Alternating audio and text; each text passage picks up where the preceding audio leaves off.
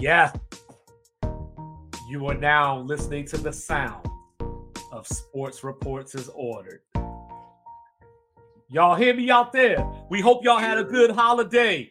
We hope you had a good Christmas. We hope you having a good Hanukkah and all that. Kwanzaa is in the building. Don't forget about Kwanzaa. You know what I'm saying? We tried to uplift and then people shitted on us like that ain't no real holiday. You know what I'm saying? But it is what it is. Tonight, as always, I am flanked by the one and only New Jerusalem's own You're VA bread you're putting his foot on your neck. you're They call him Mr. Logical. that's the introduction right there. That's the introduction right there. That's how I want people to announce me when I walk in the rooms from now on. You know, from That's now on, that's how you drive. The standard is the standard. Shout out Mike Tomlin. Yo, and I'm 2 5. Y'all knew that already, but I had to remind y'all. We are back. Tonight, we're going to talk about the college football playoffs. We're going to talk about some of the bowl games this weekend, including the massacre in Miami. The massacre is coming. Florida State fans, you know what I'm saying? Hide your wife, hide your kids. You know what I'm saying? Then we got Sunday NFL. Who can clinch this weekend? Are there any divisions up for grabs? We will talk about it and more. But first, as always, we gonna set it off with a little something that we like to call "Get It Off My Chest." The Lakers not making that trade happen. Just stop. Just stop. Making one of it. them. Woj, uh, Shams, dudes in my sports groups that I'm involved with. It's not happening. It is not happening at all. You're not getting Kevin Durant in LA. You're not getting Zach LaVine in LA. You're not getting Dejounte Murray from Atlanta in LA. You're not getting Draymond in LA. Like that's four that I saw this week without even looking for it. Mhm. Just hanging out with my daughters back over here, over this way, hanging out. We just flipping through my phone, watching Johnny Test on my phone or watching pictures on TV. And these things are just popping up on my phone. And every time I'm looking, like, what's going on here? But it's not gonna happen. It's not gonna happen. And I understand like that people want to make these deals, they want the splash deal. Like we said in the mm-hmm. pre-meeting, how come no one's talking about what Indiana should do? How come nobody's like posting the trade that Toronto should make? How come no one's posting about the trade that Golden State would make with another team? You uh-huh. know, so it's just like we have Laker faithful, and I'm not listen, I'm not trying to knock your dreams because you want your team to succeed. LeBron fans, listen, I'm one of them. I understand like you want them to succeed. But it's unlikely that any other GM is going to fall for these these moves. It's like if you're willing to make these moves, that puts you in a position where you're not in a position of power. Mhm. No one it's 2024 in a couple of days. I'm not sure a lot of teams are looking out for the 2029 or 2030 first round pick. Because let's let's keep it a bean. That dude's 14 right now. Mhm. It's not a lot of teams out here scouting 13, 14 year olds like, yo, we get that 2030 first round pick. That dude's gonna be nice for us in six years. It's like it's unlikely. So we can keep pumping them out there. I think they're funny. I think they're hilarious. Uh, but I don't want you posting it talking about, yeah, Pelinka, get on it. This the movie you to make Rob. Like, come on. It's one thing, it's like if you posting it just because of sports news, like Mike sent one to me, and I was like, Are you talking about the KD trade? And he sent it to me. And then I sent one back to him with the Draymond trade. But Mhm. neither one of us believe this trade is gonna happen. And as a Laker fan, you should be on board with us saying it's not gonna happen. Two, three years ago, you have real opportunities, you have real assets, you could have made some real moves. Pelinka didn't make them. Post post championship October 2020 is when it was open to either re-sign players or make trades. After that, man, it, it kind of fizzled out. So it's a wrap. It's not gonna happen. Just do me a favor, find something else to share. That'd be pretty dope. Well, first of all, I don't know because the Bulls are five and thirteen in games that Zach LaVine played this year, and they're like something like nine and five without him, or eight and five without him. So you know th- there could be something brewing there. Ever since I asked for Billy Donovan to get fired, you know he got hurt. LaVine got hurt. Then the Bulls took off apparently. So you know eight and five without him. So he might be on his way out. You know, I just don't know if the Lakers. I don't know why Laker fans think people want D'Angelo Russell. Like they're like, we could just move D'Lo, and it's like, who wants him? Like You don't would, want him. I would if if D'Lo came into the Y right now, I would not pick him. I mean, I pick him then. He's like six seven. Nah. I take him then. Nah, We I'll running still out, fives. I'll still out rebound him. I'll still We're running fives. We're I'll running fives. Out, I'll I'll still out rebound him. I'll Uh, but if I need him to make a smart decision with four minutes left in the game and we down six and it's 113, 107 against Dallas, yeah, I don't, I don't know if I can really use him there. Yeah, I would like to see if Draymond were to move. You know, uh, I think I would like to see him in Dallas with Luka. Draymond's moving to TNT. Yeah, that's where Draymond moving. Triple single, you know, saying about to be same bat channel, same bat ch- time. About to be him, Charles, Ernie, Kenny, and Shaq on stage. Ernie gonna look like the odd man out, not Chuck doing remote work. he got a show with Gayle King now. Yeah, You know. Uh, but yeah, oh, touchdown Missouri. We finally got a touchdown in this Cotton Bowl at the start of the fourth quarter, 14:55 to go. Cody Schrader hits the end zone. So Missouri's about to kick the extra point, 95 yard drive, soon to be seven to three, pending the extra point. So, being an American, there's one word that has stood out to me throughout our history equality. When I think of equals, I like to think of women as my equal. You know, uh, anything a boy can do, a girl can do for the most part. There's obviously some physical limitations that get involved, but they can't do it. If they can't do it, it's not because they're a woman.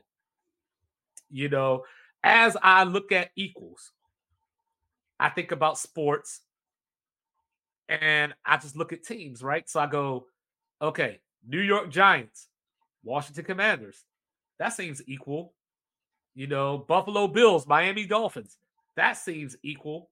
Mhm. So I'm gonna take the time to apologize to the Texas A&M Aggies because I've been calling y'all weirdos for like 10 years now. I, it probably started when I was listening to Bomani Jones. You know, now my daughter's about to go there.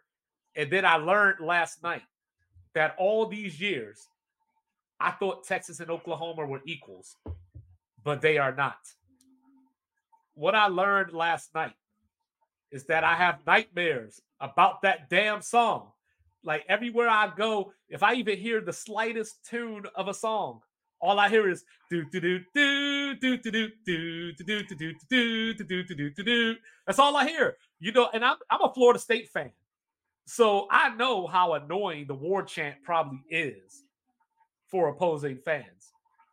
But usually when I hear Florida State, it's like beginning of the game, maybe a big third down, you know, maybe like we got to the red zone and, you know, like get amped up or whatever. But I tell you, it'd be first and 10. These dudes back to pass. And do, do, do, do, do, do, do, do. And as they were showing the fans around the stadium, you know, the Alamo Bowl last night against Arizona, for those not following, you know, every single OU fan they put on that screen with the horns down. Not even playing Texas. Texas just living rent free. You know, I don't think, you know, now granted, I've never seen Texas in person, but I don't think that the Longhorns are just sitting around getting the first down going, Boomer Sooner. Yeah, not at all. You know what I mean? Like they aren't like if if if Texas, you know, gets a stop on second and two, I don't think I'm going to hear the eyes of Texas.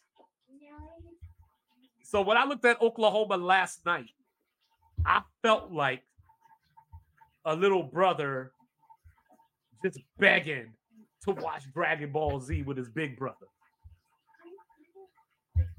Now, I know that Texas has a 12 game lead in the all time series, they have a way bigger lead on A and M, thirty plus games. But even A and M at least acts the part as if they are on the same level as Texas. They truly believe in their hearts that they're on the same level of Texas. The crazy thing about it is Oklahoma beat Texas this year. Now, I don't know if just being in San Antonio was close enough to Austin that the Sooners wanted to put on a show and remind Texans that they're better, that they were better than Texas for a Saturday this year. But here's the secret, Oklahoma fans you're not. It's unfortunate. It's unfortunate. Like, dude, literally every single fan they showed, like old people, young people, little kids, you know, like uh you know, I have to say though, like I did enjoy uh Lindsay was telling me one time she went to a bar in Wyoming with some of our neighbors, and she said like 10 o'clock at night, you know, uh, they went early, you know, 10 o'clock at night, they uh they turned all the music off in the bar. They just started playing the national anthem and uh in the bar. And they're just, you know, they're doing the USA, USA. Like people are so patriotic. Like funny. I've never heard a USA chant like I heard last night after that national anthem. Them OU fans, like they love them some America. I tell you that much. Anyway, let's turn the page because the wait is over. Monday, we are three days away from finding From out controversy. who's the the controversy. national- who's going to play for the national. All title. the controversy. you know, Follow we- the money, people. Follow the money. we're going to start off in the great state of, well, you know, the state of California, you know, at the Rose Bowl, where we saw Vince Young win the national title against USC. One of the greatest games I've ever seen. Greatest game I ever saw, college football wise. You know, Michigan, Alabama, two teams that I think are pretty damn even as much as even you can be. Then, you know, we're going to take it down to Louisiana, down to New Orleans, Texas, and Washington. So, Mr. Logical, I know how you feel, so I'm to just let you have the floor. Tell me why Michigan ain't got a chance in hell. Listen, it's not that I don't think they got a chance in hell. It's just that uh had a friend of mine, shout out my friend Carl Dixon. He wrote a wrote a book. Uh he's he's one of the you know people say there's great philosophers in your time. He's one of the great philosophers of my life. I remember I met him in Korea. And he said a phrase to me that just like stuck with me since 2005. Okay. He said an empty wagon makes the most noise. Ooh. And and and to break that down, it was like he used an example. If you see two guys in the club, or two people ready to fight, right? And you see one guy yelling and screaming and making a big scene. I'll do this. I'll do this. I'll beat you. Blah, blah, blah, blah, blah, blah, blah. He was like, if you see that guy, and the guy across from him who's getting all this information is calm he's like, that dude has substance. It's like a wagon that you push to the parking lot, grocery store it's banging on the concrete, everything else. But if you put substance in it, you put food in it, you put something to weigh it down, you put solid infant, solid stuff into this wagon, it makes less noise. When Alabama clapped calmly when they were announced as the fourth team out of the four in the college football playoff, Nick Saban took a sip of his water, put the cap back on it, put it down, and everyone just it was like, okay, these dudes believe that they were number one in the country. Their coach believes they're number one in the country. And they believe in each other that they're number one. Michigan's reaction is not the same. There was a lot of despair in that room. A lot of lot, lot of oh, oh, oh, oh. And then like some fake, yeah. Just that in of itself is enough. If I'm a coach, every position group meeting, you play a little video. You play it on the iPad. You don't have to say anything. Like these dudes are already afraid of you. This is what you do to these players. And you say they're even. Yeah, they might be even with the five stars and things of that nature. But when you get to that second tier, your five star linebacker for linebacker, you know, for Michigan, he rolls an ankle, he misses a series. Are you putting another five star or four star? Or are you putting in a three star guy? Alabama's offensive line could go down and they could bring in five four star guys Mm-hmm. right off the rip. Mm-hmm. And that's and that's the difference. I think the controversy that Michigan's kind of riding on us, everybody versus Michigan, or Michigan versus everybody, however you want to like, you know, flip it and phrase it, the vernacular. Alabama's already felt that way, and they have achievements to back up every time they felt that way. So it's I like, oh, that. so like that's that. that's You're getting into my first point. Uh huh. I like that. So Michigan's feeling it, but their coach might be gone. I don't know how much money you got to offer Nick Saban to get him out of out, out of Alabama. I don't think NFL teams even call. You gotta off, you gotta offer him talk to his ownership, don't you? I don't think you. I don't think they even call his agent. He want that Caleb Williams deal. You might have to give him that Robert Kraft parking spot situation. All right. But yeah. So y'all gonna see me looking at my phone because Go on got your rant. I got. I got to got- grab something for you real quick. Just got, go ahead. got, Go on I your got rant. printer I got printer issues, so you know I'm looking at my phone because that's where my notes are. So don't mind me. But Mr. Logical, like I said, he made my point that I was going to bring up because everybody keeps saying it, and I told him in our pre-meeting, everybody keeps saying the same thing.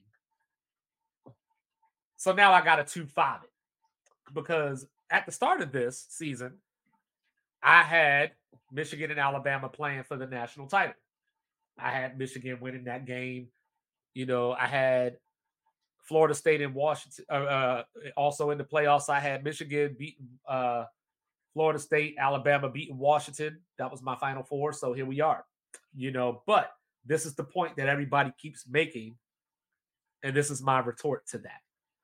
So Nick Saban has been here before. Alabama has all of these accomplishments. You know what? Nick Saban has been here before. These players ain't been there. Jalen Milroe ain't played no playoff games. Isaiah Bond hasn't played a playoff game. Ja'Corey ain't played a playoff game. Jason McClellan might have been on the roster in 2021, but he wasn't playing in no playoff game. Now, Jim Harbaugh on the other side of this, you know, terrible bowl game record. Last year, everybody thought he had a layup against TCU. JJ McCarthy threw two pick sixes in route to losing by double digits to TCU. Uh, when we could have had a Michigan Ohio State national title game if Ohio State would have made the kick and Michigan would have played like they should have. Um, he did have 345 yards in that game, JJ McCarthy passing. So lately, over the last month or so, we've been hearing about how Michigan doesn't have a passing game. There's been odds and issues saying, hey, you know, he's been hurt. You know, well, you know what? Excuses are over. You've had a month to heal. So on New Year's, bring the best to the table, and that's what we want to see. This is the best defense Alabama will have played this season. This is the best defense Michigan will have played all season.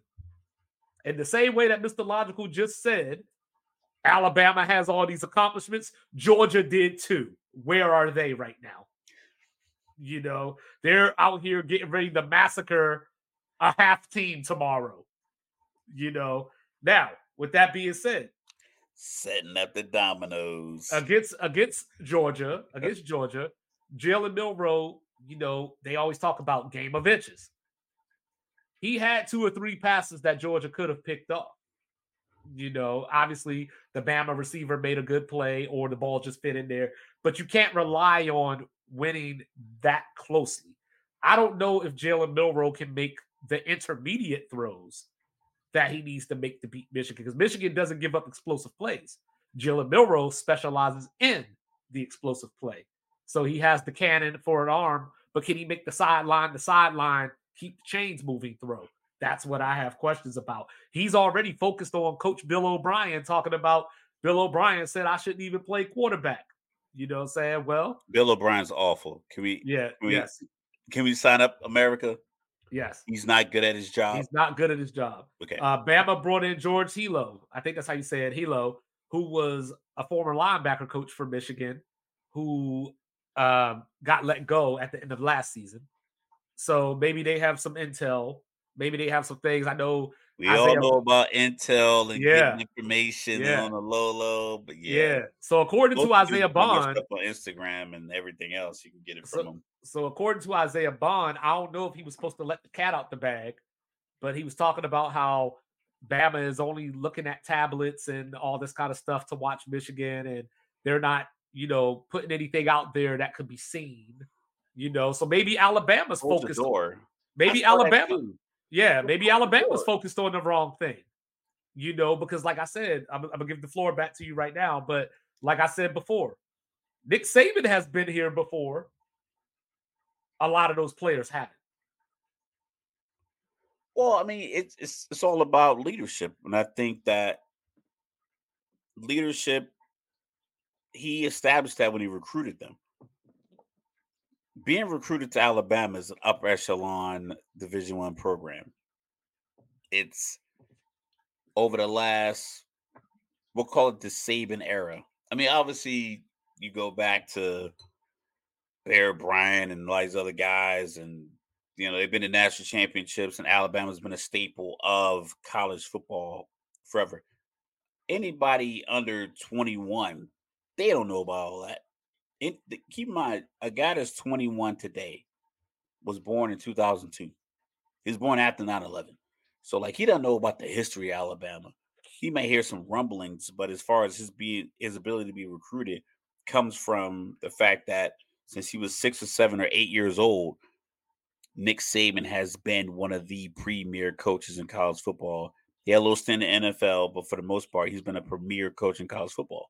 Mm-hmm. He's been a premier coach at Alabama. You have top draft picks, Heisman Trophy winners, national championships. Nick Saban can just walk into a room and not even have to really recruit you. Because like, oh, I'm Alabama. That's what we do. So I think See, everybody day, there, huh? every everybody everybody knows you know what they can do there, and I believe that they believe in the coach. That's why, like, he doesn't hold his assistants. He lets them go get other jobs. He's like, listen, I can make this happen them and my beliefs. So I think a lot of these players believe in that. I think they buy into that. There's probably a lot of players on Michigan that probably would have transferred if they would have lost Ohio State. Because I don't know if they believe in Harbaugh being there. Because we, we we're gonna throw out a couple teams here when we do our NFL talks, just just in banter, that have a realistic shot of probably stealing Harbaugh away from Michigan. With all the turmoil that's supposed to be this this this rally cry for the Wolverines, whereas Alabama just being ranked number four this year is enough to get everybody on the team to buy into the playoff. Like they probably really truly feel as if even with the loss of Texas, that they are the number one team in America. Well, they're like, yo, we beat Georgia and they probably felt like they were number one because we talked about it in our pre-meeting. They were two and one after the UCF game, correct? USF, yeah. USF game. Yeah, yeah. And you and I were having conversations like, if they're gonna look like this for the rest of the season, it's gonna be a lot of transfer guys that are looking like Alabama might be the spot for me to go as from the quarterback position because Milroe was benched for one game. And then all of a sudden, from their first loss to Texas, they won 12 straight. Mm-hmm. They ran the table, they beat Georgia, and they still they still plop into the college football playoffs in their minds at four. That's the thing that I think can really rally a team. The us L, Michigan versus everybody. It's people on that team that don't give a damn what happened with the sign stealing. They're like, I got nothing to do with that. I have nothing to do with whatever assistant was sitting in the stands or buying tickets. That doesn't really resonate with me personally. But if I'm on Alabama and I'm a linebacker, or if I'm a wide receiver, a tight end, or a guard, and you're telling me that you think these three teams are better than me and better than us, I can rally behind that because I can look at somebody else on my team and they're not going to believe that either.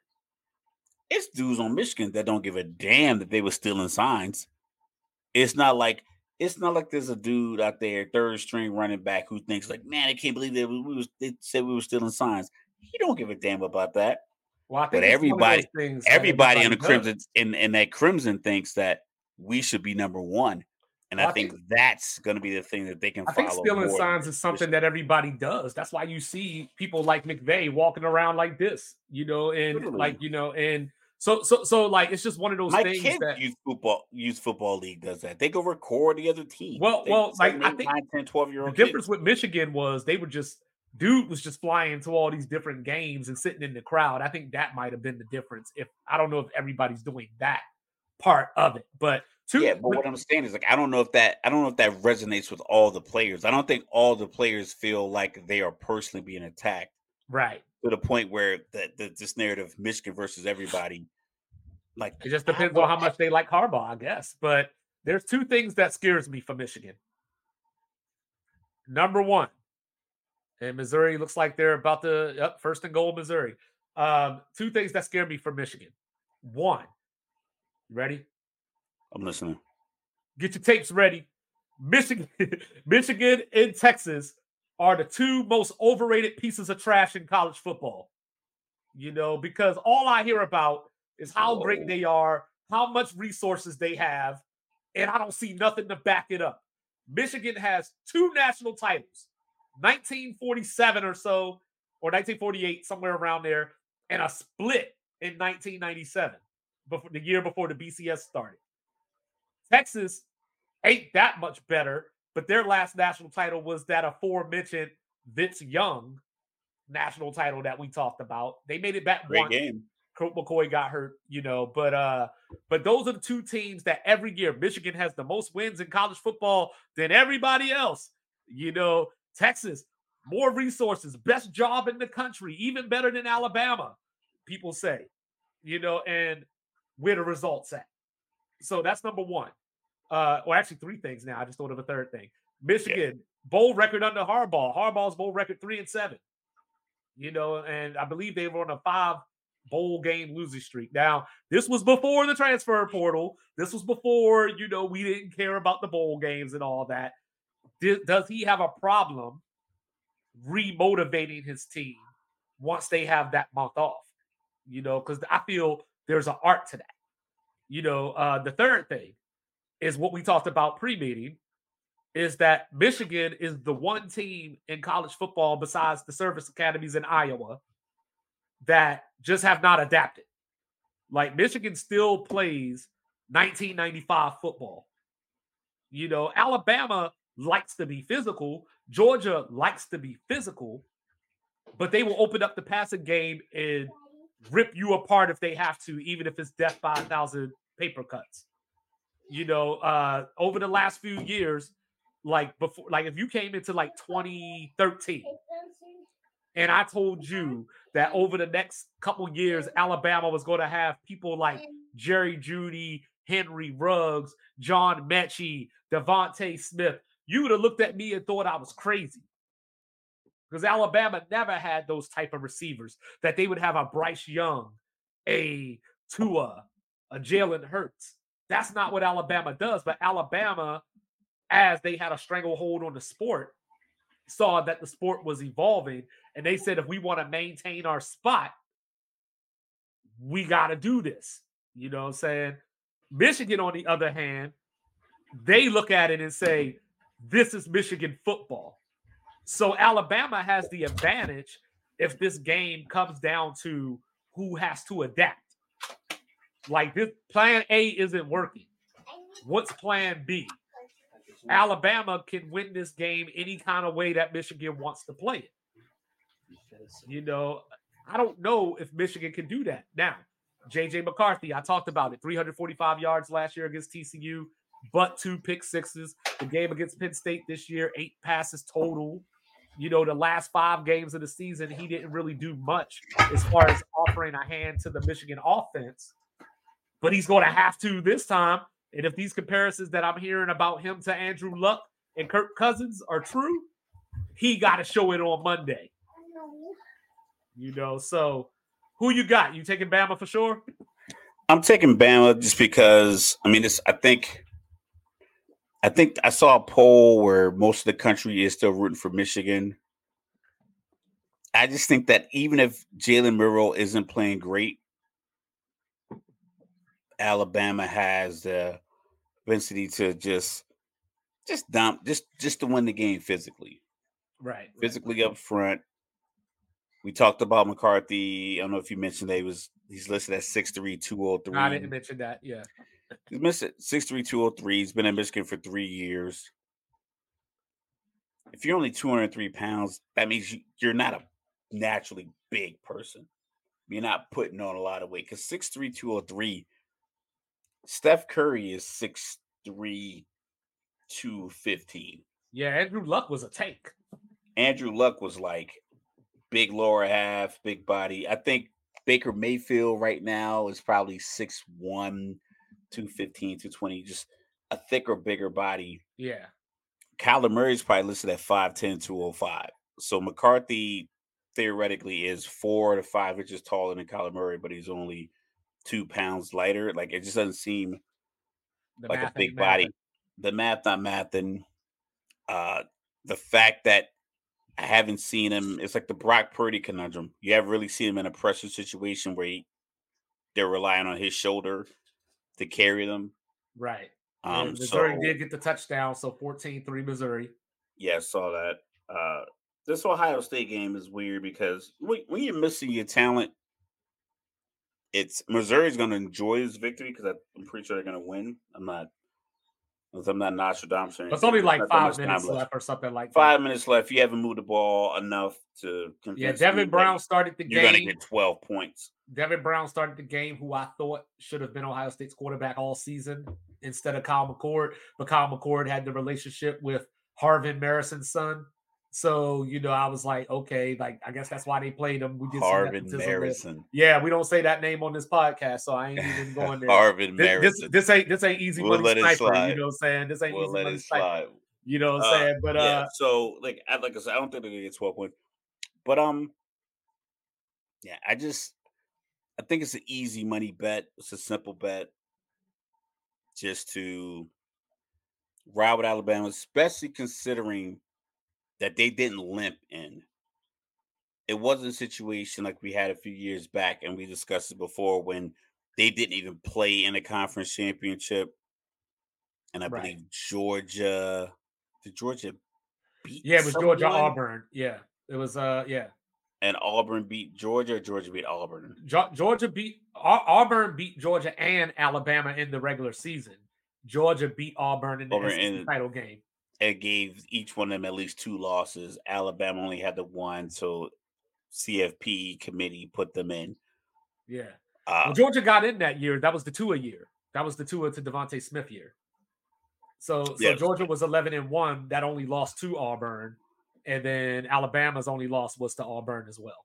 But Auburn, Correct. so if Auburn would have won against Georgia, then it would have been Auburn and Alabama in the playoff. Yeah, so Alabama just seems to have a path to the playoffs. They do it every year. They understand the pressure. Nick Saban understands the the magnitude in the moment. I'm not sure if Harbaugh has ever really been allowed to just kind of be present in the moment. It seems as if the expectation to just beat Ohio State is over his head all year long. And then when he finally gets over that hump, now he has to focus on the bowl game. Whereas every year the standard is for Alabama beat Auburn. That's it. Like that's the expectation. It's said. It's not mentioned six to seven weeks out of the year with breakdowns. Like right. Alabama doesn't go into an Ole Miss game in October with the conversation being about can Nick Saban beat whomever the Auburn coach is right in November.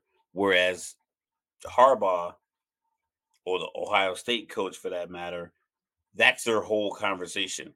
No one cares if they're playing Iowa or if no one cares if they're playing Wisconsin or Nebraska or if it's October 17th or October 31st, whatever day it is. No one cares about those games. They only care about the Michigan Ohio State game, even the Penn State game. LeVar Arrington says something is like, we don't care about that.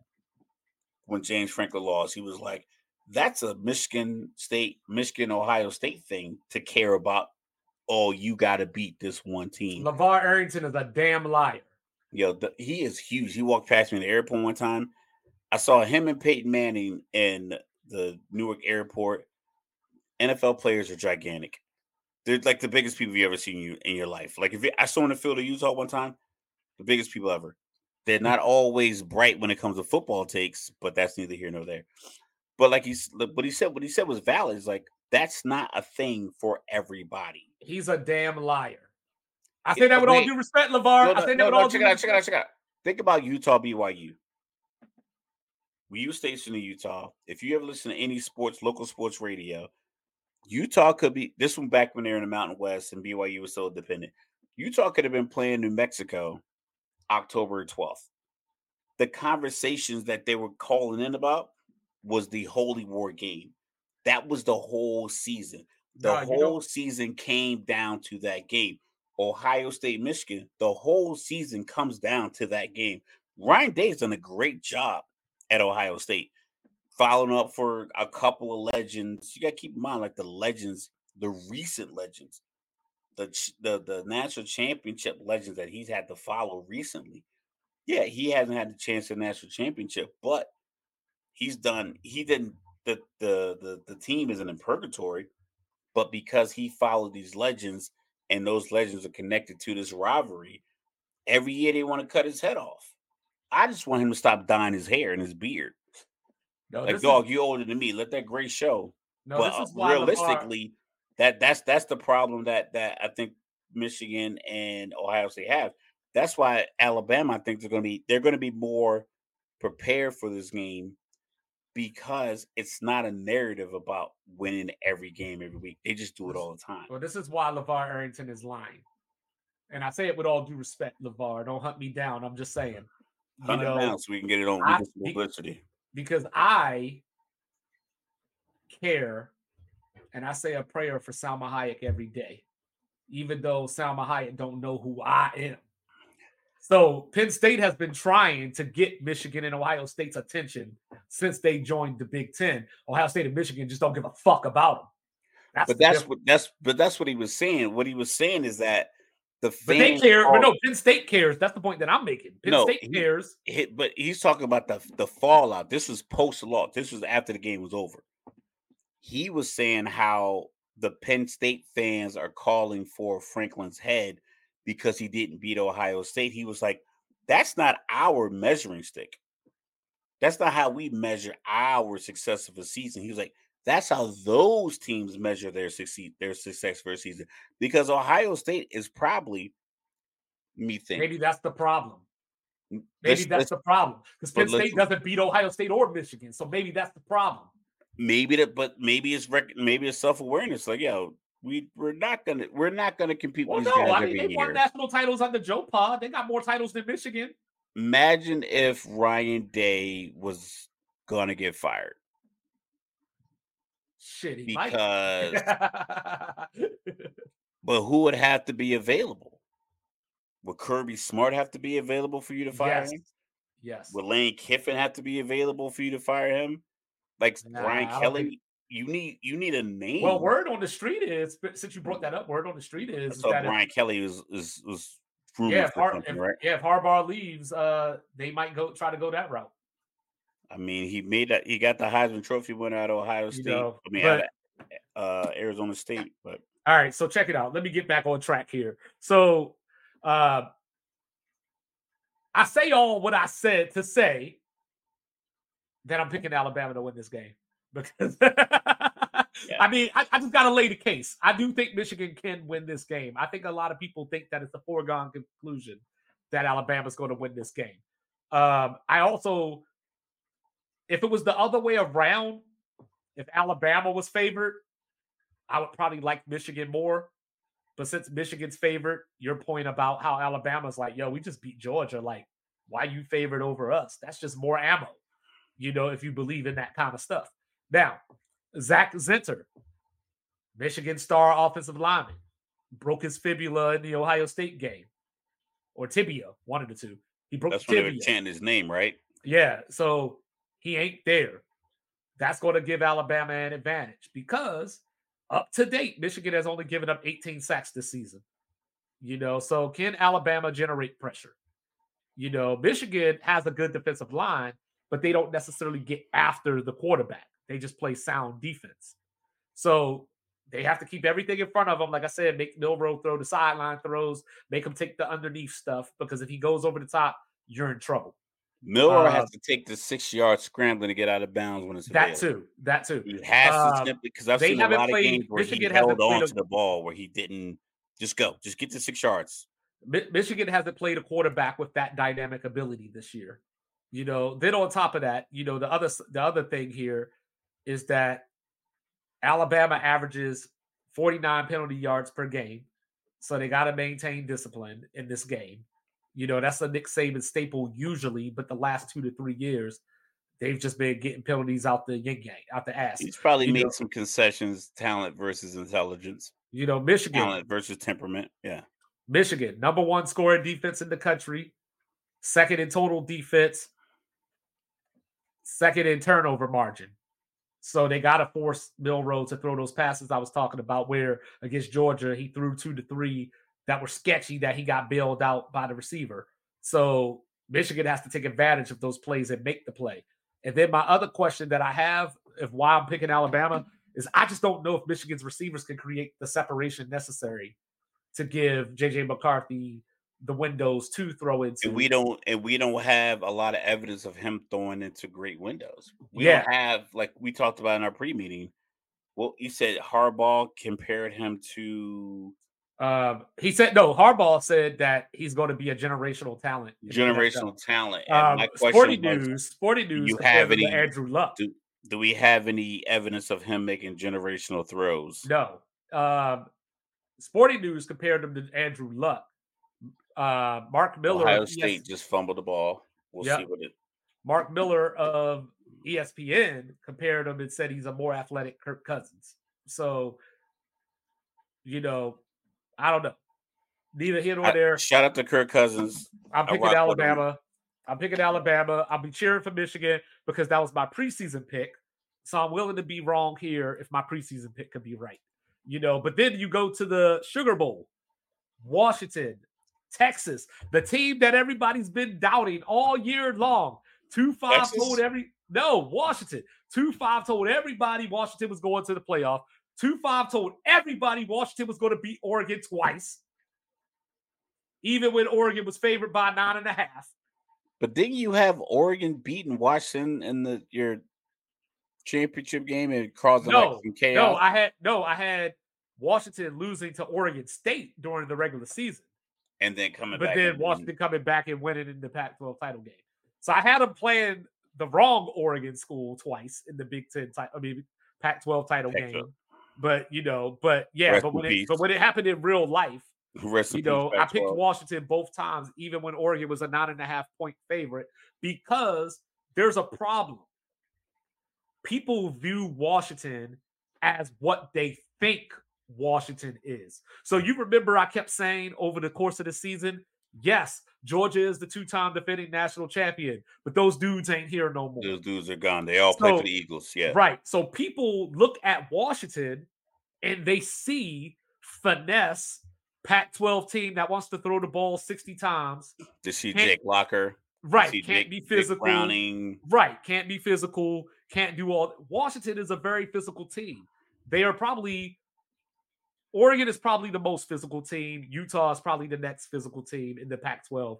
Then it's Washington. And Yeah, Washington beat like both of them. Utah has like grown men. Utah, Right. Utah gets a lot of like I said. We talk about the Polynesians, and I hope people start kind of paying attention to this this crop of players that's coming out of the West between Hawaii, Uh, and then you know a lot of the pack, former Pac got all Roman Reigns nephews coming through. A lot of Roman Reigns guys. A lot of guys that look like Roman Reigns that can just run. Think about this: Roman Reigns played defensive tackle in college, and you look at him now; he's jumping off the top rope, off the ladders, and everything else. Like that's the same dude. Yeah, the athleticism is ridiculous. I talk about the the time I was at Denny's. I was behind a dude. He had to be. I am not exaggerating. He had to be six foot seven, four hundred and fifty pounds. He was walking straight up like a statue. I looked at this dude. He had he had the hair like I had a friend of mine told me he was like it's called the booyah, when they're having that little nice tight little bun at the top. Yeah. I looked at this dude. I'm like, it's probably one of the biggest humans I've ever seen up close. You would think it would like be hurting him. Nah, he was straight. Washington, Oregon, Utah, even Utah State, BYU. A lot of these guys they have players like that. So Utah has a lot of physical players because they get like grown men. They get men who are like out of JUCO or they are post missions. They did their mission when they were like 19, came back to like 21.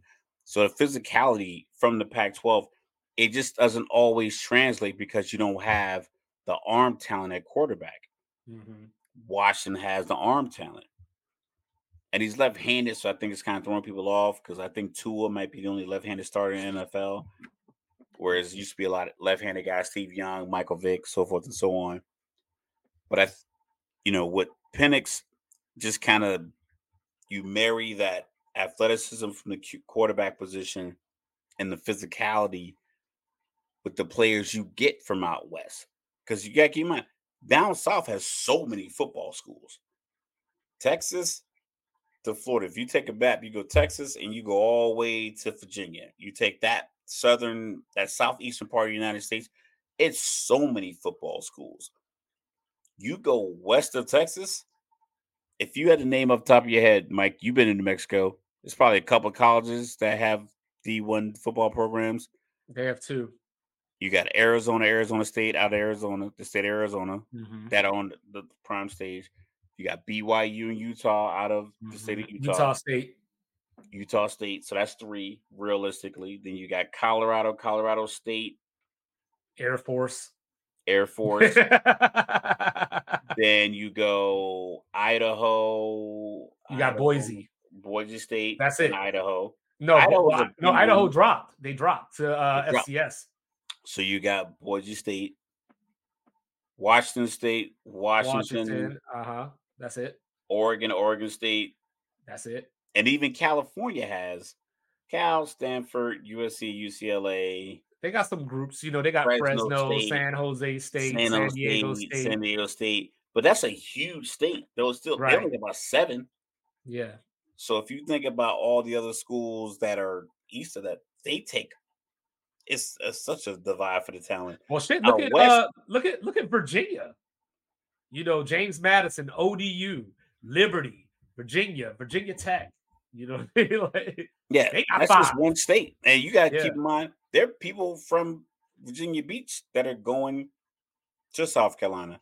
You look at South Carolina, you look at uh, you look at Maryland. Even Maryland, there's it's a small state. They have multiple divisions. They got Maryland and Navy, yeah, yeah.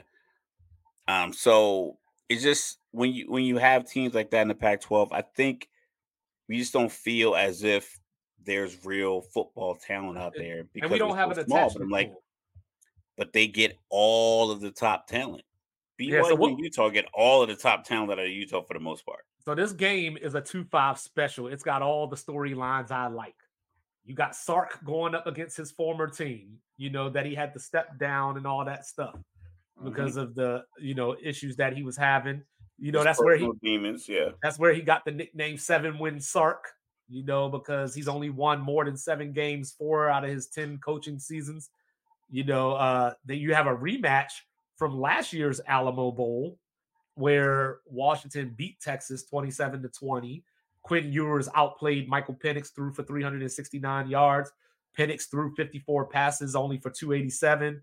Uh, t- they but they did outrush Texas 158 to 51 in that game, you know, which brings back the point about being physical. You know, uh, their head coach, Kalen DeBoer, you know, uh, wanted 103 and 11 as a head coach in his career. 103 and 11. And That's that counts. Solid. And that counts being 12 and 6 at Fresno State.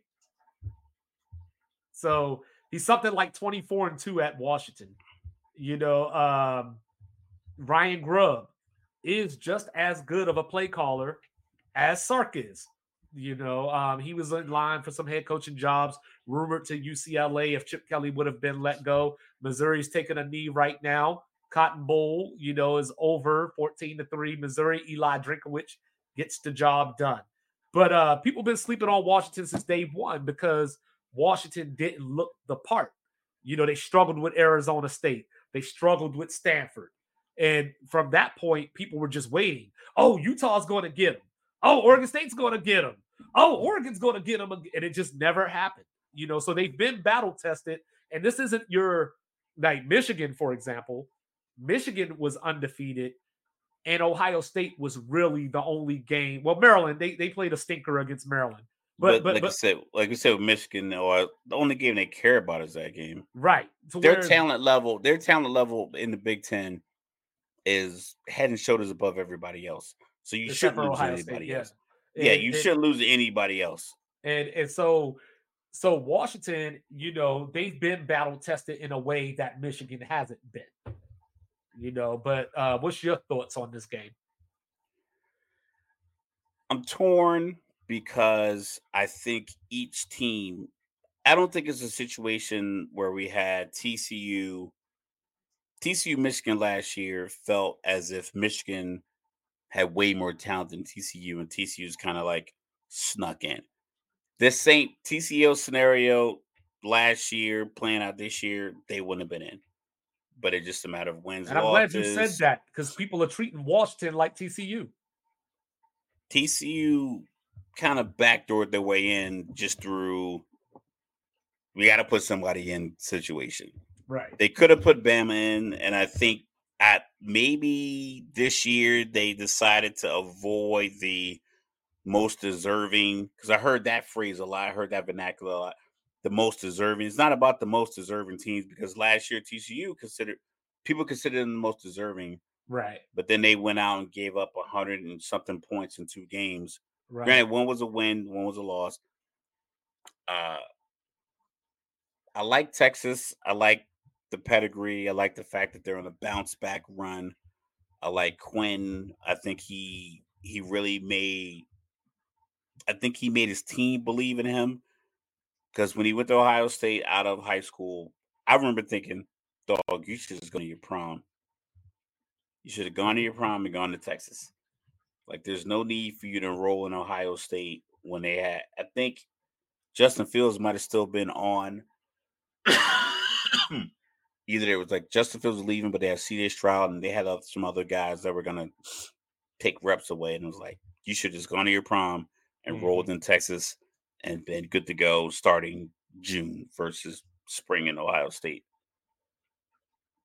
And then the first couple, it looked like it. It looked like he should have just not gone to Ohio State. It looked like he should have just grinded with Texas. And I think the past couple of years he did that came back in better shape, lighter, haircut, better health, got the weight down. And I think people are just kind of route, you know, rallying around him. But what Washington did, they took the muscle they had on the field and they just grabbed themselves a playmaker in Penix. Heisman Trophy finalist.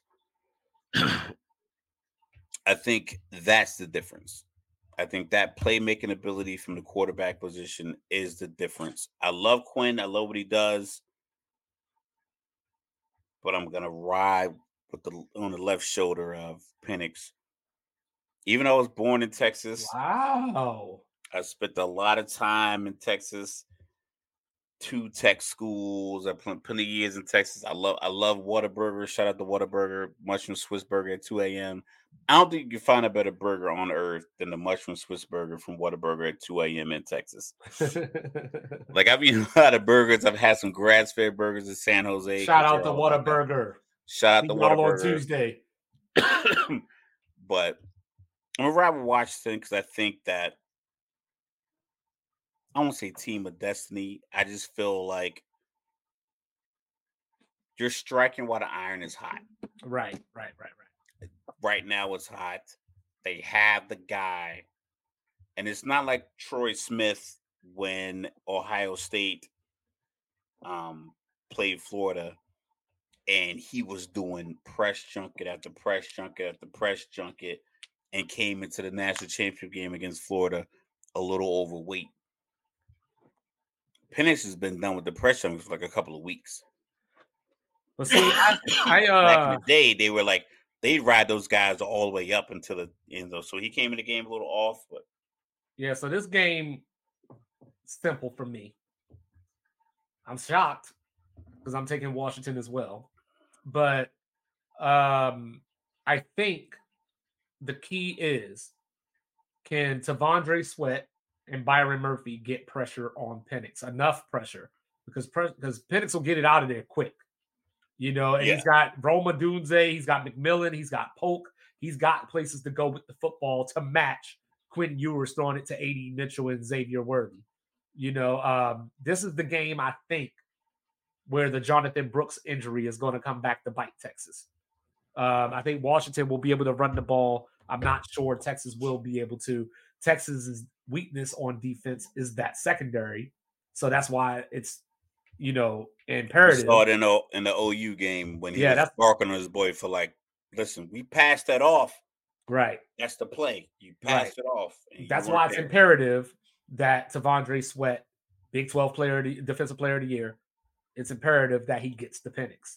You know, Dillon Johnson coming into the season, people talked about how, you know, Washington's run game was going to be a question. He had one running game, and then you know what happened? He went to the LA Coliseum, and USC's defense gave him all the confidence that he needed for the rest of the season. He ran for 240 against them and some change in, in the last five games of the season, including the rematch against Oregon, he's averaging 136.6 yards per game, 5.8 yards per carry, um, 252 yards total in two games against Oregon You this year. said five point eight yards a carry. Yes, So that's a first down every two handoffs. correct. You know, uh, this is the Some key. You can This is- control the game. If you is- if you can keep five point eight, you can control the game with that. For me, I always try to find at least one stat that I feel will tell the story. This is my stat. On 55 red zone trips this season, Texas has only scored a touchdown on 49% of them. So they need sixes, not threes, to win this game. And I just don't know if they're equipped to get it because you could say at times, you know, you could say like, hey, they were playing against a good defense or somebody stopped. But to be 49% with all the talent that you have, there's something scheme wise or something that just isn't red zone. You haven't figured out Maybe it's a unlock the red situation where it's like if it's not there, throw the ball away. throw it away. We'll take the field goal and we'll play good defense. Yeah, but they can't do that this time. we they're- they're talked gonna- about that. We talked about that before. Like I and I used the Rice game as a prime example. They were rotating like 22 players in on defense. Right, They were rotating a full defensive front, and right, right, because of the heat and Rice didn't have Rice couldn't match it. Like Rice couldn't bring in five fresh offensive linemen right. to match the seven fresh defensive players that Texas was rolling in. So it does. So it might have been a situation where schematically it was like, let's let's always put points on the board. Right. But that could put you in a situation where you're down four, nine minutes left in the third, 20 to you're down 24 20. Fourth and six from the, you know, the eight. And you get three yards. Do you just automatically say, we'll just take the points? Or is it the lack of touchdowns in the red zone throughout the season make you say we gotta take the three? Because taking the three is not a bad deal, but it's like if you think about like, man, we've never been in a situation where we went for it. Not never, but like we haven't been in a situation where Well, Sark for it on doesn't strike me- three, from the fourth and three from the five that often, or fourth and three from the eight. We gotta get to the five that often to the point where do you just take the three points because that's what you've been doing all year. Because that 49% with that talent, that tells me that you weren't trying well, to fit Sark, it in. Sark doesn't strike me as the Dan Lanning type because when Dan Lanning played against Washington, he just kept gambling on fourth down. He was doing the Brandon Staley thing, you know, and it came back to bite him because the last one that they didn't get, Penix went two plays, 47 yards for the game winning score. So, you know, um, if you're going to play that game, you got to do that when you're in the red zone. You can't do that at midfield. Yeah, but what I'm saying is the fact if you never done it in the red zone all year, you can't do it now. How do you because 24-20, nine minutes left in the third? Do we? Do we go for this fourth and three from the eight? Right. Or do we just kick this field goal like we've been doing all year?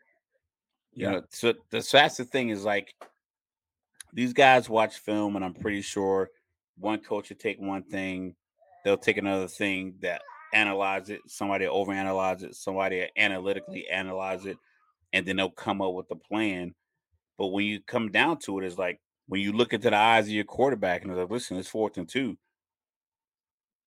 You want to run this read option and keep it? Well, I think at this point, um, you, you you know Washington is still being doubted because you know the public talk is Alabama Texas rematch. So you know we'll see. Both of us got Bama. Both of us got Washington. We'll see what happens. You know I'm ready for Monday. But tomorrow we got the slaughter down in Miami. You know Florida State down something near 40 players.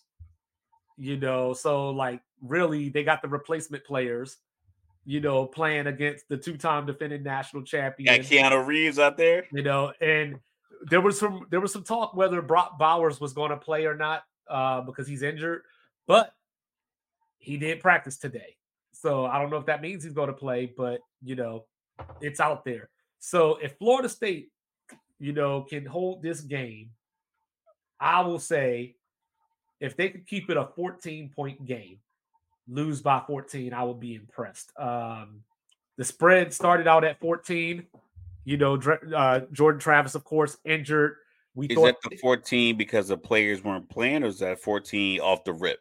I, it was 14 off the rip. You know, well, I think it was 14. If Jordan Travis was there, I think you're looking at six and a half or seven.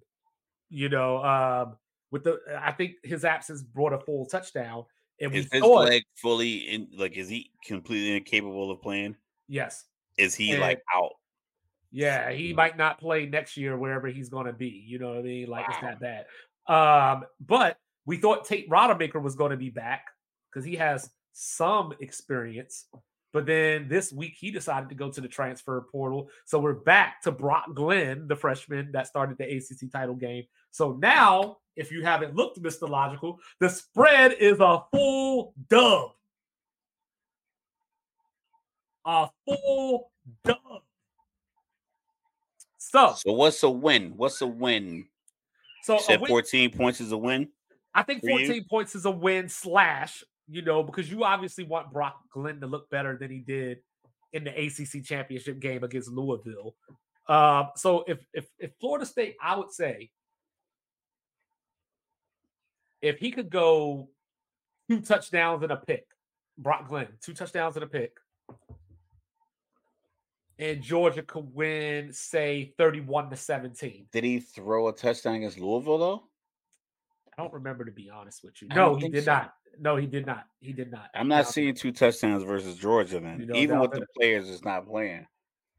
Well, the fact that there's like 30 to 40 players that aren't playing.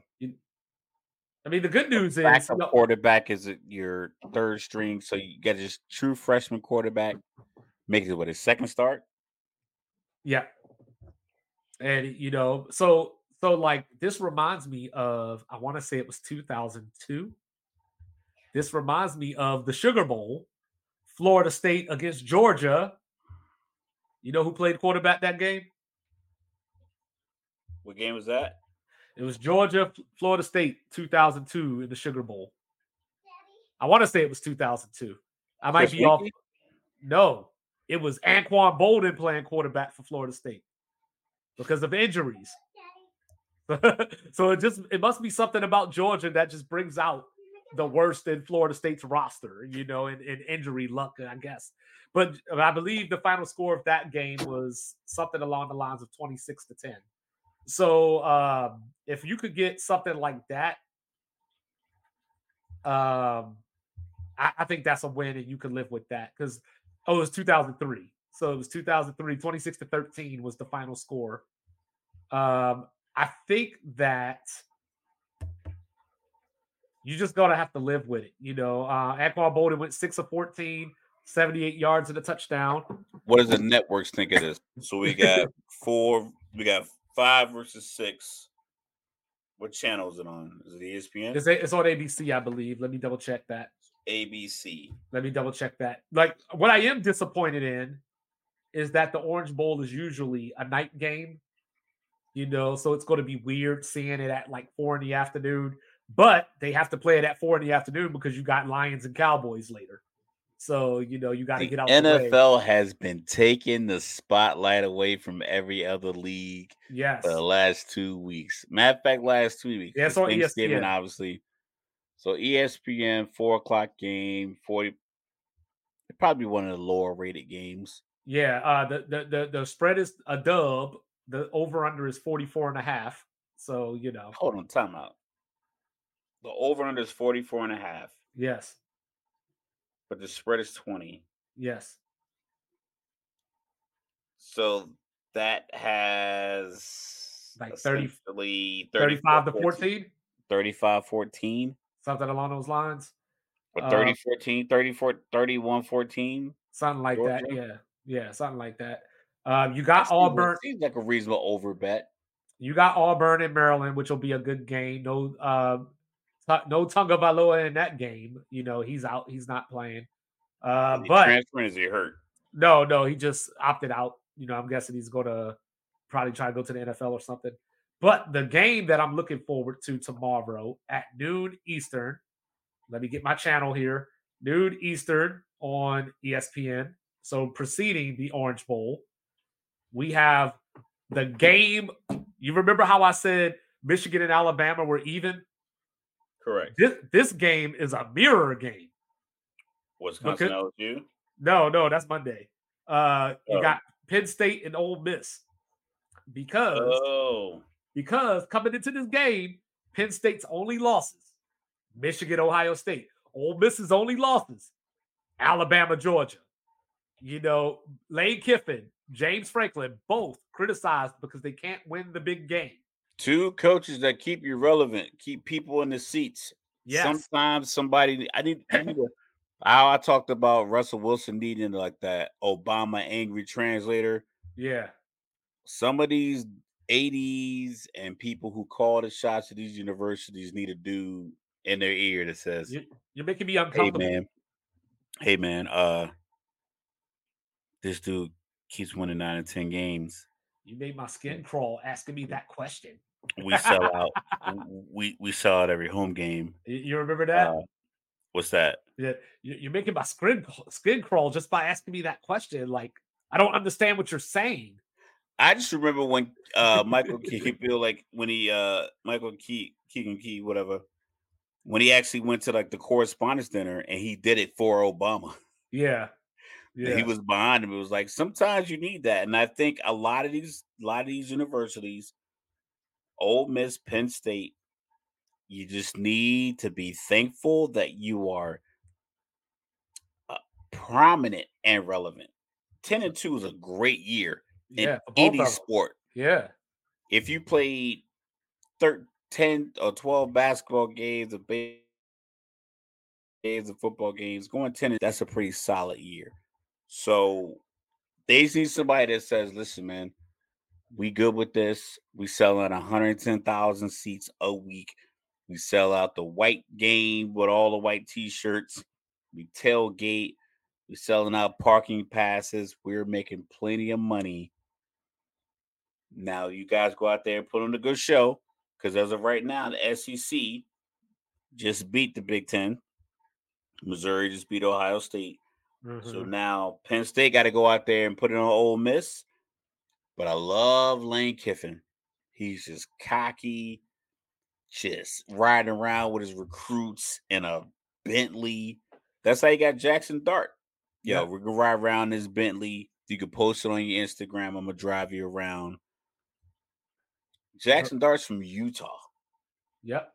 Getting a dude from the state of Utah to move to Mississippi. There's a lot of dudes eh, from Mississippi that move to Utah, but they're not uh blonde hair, blue eyed dudes from Mississippi movie. There's a lot Right. of a lot of Negroes moving Hey, from Mississippi but to speaking of- Utah. But speaking of Lane Kiffin, he's doing it up. You know, Ole Miss, you know, has the number one transfer portal class coming in to include Walter Nolen, you know, star defensive tackle from uh A&M, you know, part of that Jimbo class, you know, uh so Ole Miss is going to put the SEC West, well, there is no SEC West anymore.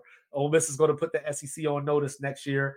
But uh w- real quick, what do you think the spread in this game is? Live from the compressor. I got Ole Miss favored by eight and a half. How about Penn State by four and a half? Cap. You know, saying over under 50 and a half. 50 and a half. So um, 50 and a half. So you got them winning 30, 28. I just don't know what to expect from Penn State because they fired their offensive coordinator. So I don't know what kind of Penn State we're going to see tomorrow. So, you know, um, I'm not even going to make a pick on that game. I'm just taking the over. You know, I just put it like that. And on, and on over. yeah, and on that note, we're gonna move on. You know what I'm saying? So the NFL Saturday night, we talked about it. Dallas and Detroit. We'll get to that in a second. But let's real quick run down the clinching scenarios. So we're gonna take it from AFC to NFC. Okay. You got All it. right. Go.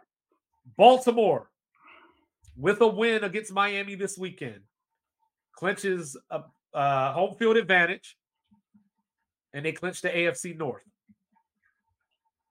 Miami with a win just puts themselves in position to possibly get the one seed with a win next week. Correct. Cleveland clinched the playoffs with a berth. Uh, they would have win against the Jets last night. You know, prayers out to Elijah Moore. Hopefully, he's doing all right. Uh, Buffalo is in with a win, and this is where it gets weird. So I'm gonna try to say this as fast as I can. So a win and a Pittsburgh loss or tie and a Cincinnati loss or tie, or a Pittsburgh loss or tie and a Jacksonville loss or tie. And the other one I'm not even going to read because it's just it's it's like like 12 different scenarios. I'm not going through it all. You know, Jacksonville uh clinches the South. If they beat Carolina and Indianapolis and Houston both lose this weekend. So Indianapolis got the Raiders, Houston's got Tennessee. So if both of them lose, there you go. Kansas City Okay. clinch, clinches the AFC West with a win and a playoff berth, which they have not done yet, to my surprise. People Uh, keep talking about how bad the NFC South is.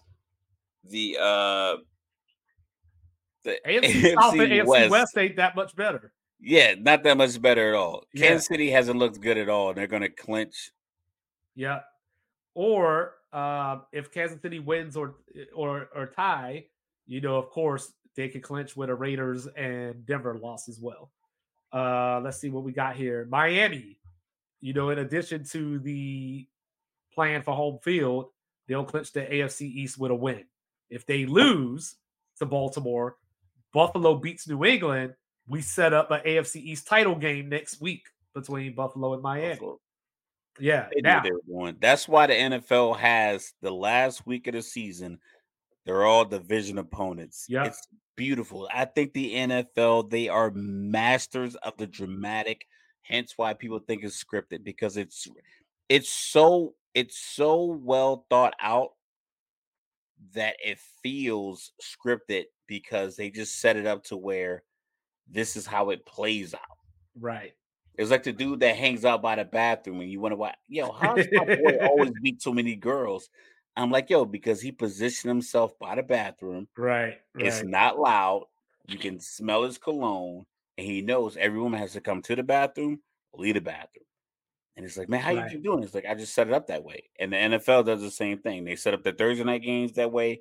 They flex Monday night games now. They flex Sunday night games. They just make it work to the they point where they flex like, Thursday night games. yo, think about look. Did you see the excitement last last night in Cleveland? Though, yeah. You see the dude with no shirt on and a helmet because yeah. there's a lot of those. There was so many of those. Like, I'm not going outside with my shirt. Like, I'm a I'm a I'm a big dude. I'm pretty mm-hmm. insulated, but I'm not still going outside with a Falcons helmet on right, with the roof right. open in the Mercedes Benz Stadium because they won the playoffs or into right. the playoffs. But you know, so there's a team that got screwed by the Baltimore Ravens last week. And it wasn't the San Francisco 49ers. It was the Rams. because next week, San Francisco is going to have something to play for potentially when they wouldn't have if they would have won that game. So, in the NFC, you know, Detroit has clinched the North. They're still alive for the number one seed. Obviously, some white knee caps. Yeah, you know, so so one thing, so some things would have to happen. The 49ers are your NFC West champion. Correct. Philadelphia clinches the NFC East this week with a win and a Dallas loss or tie, or if they tie and Dallas loses. Uh, the Rams clinch a playoff berth if they win and Seattle loses, or if they win and Green Bay and Minnesota tie. So the Rams will get in under that condition. Okay. Uh, Philly. So I got the I got the Rams in in that scenario. Yeah. So the Philly. So I said Philly clinches the NFC East with a win and a Dallas loss, or a tie and a Dallas loss.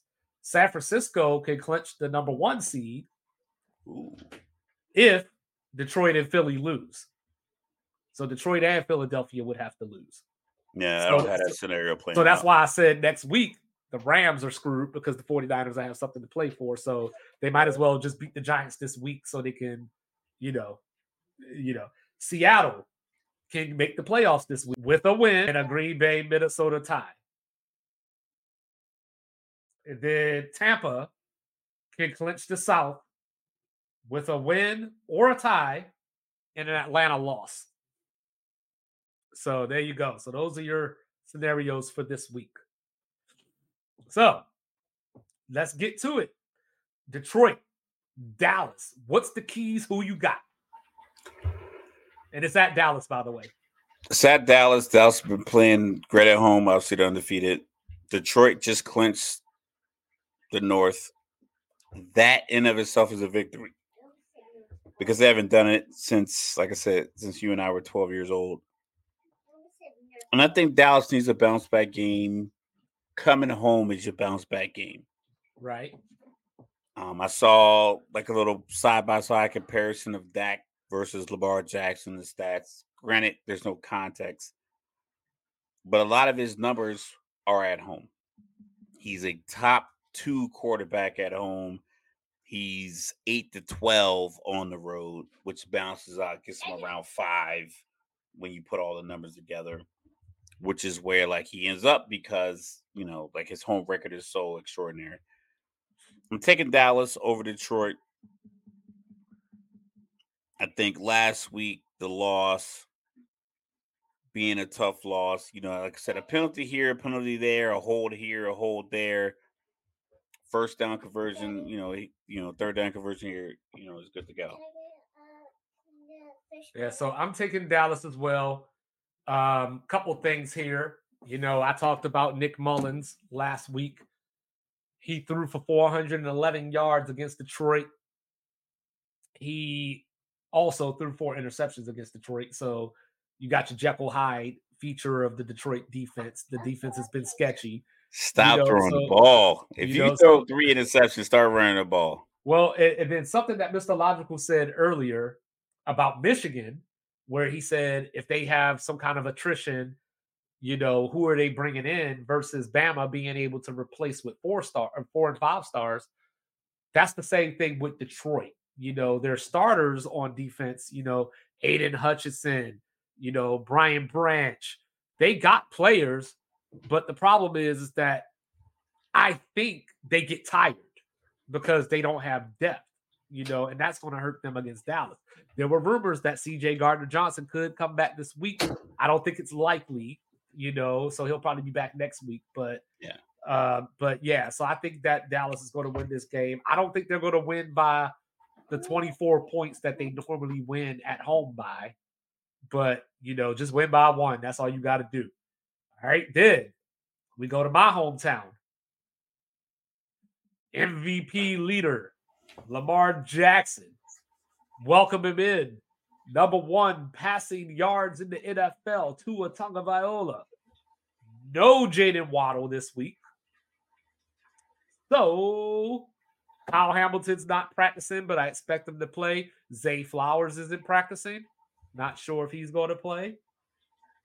All right, what's the word, Mr. Logical?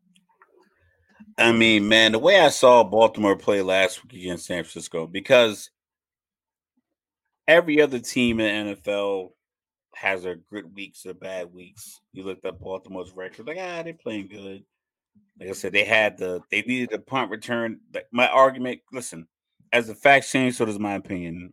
I think one of the most wonderful things about me is like I literally welcome in an opportunity for some other information to come in that makes me wrong so I can learn from this new information coming in.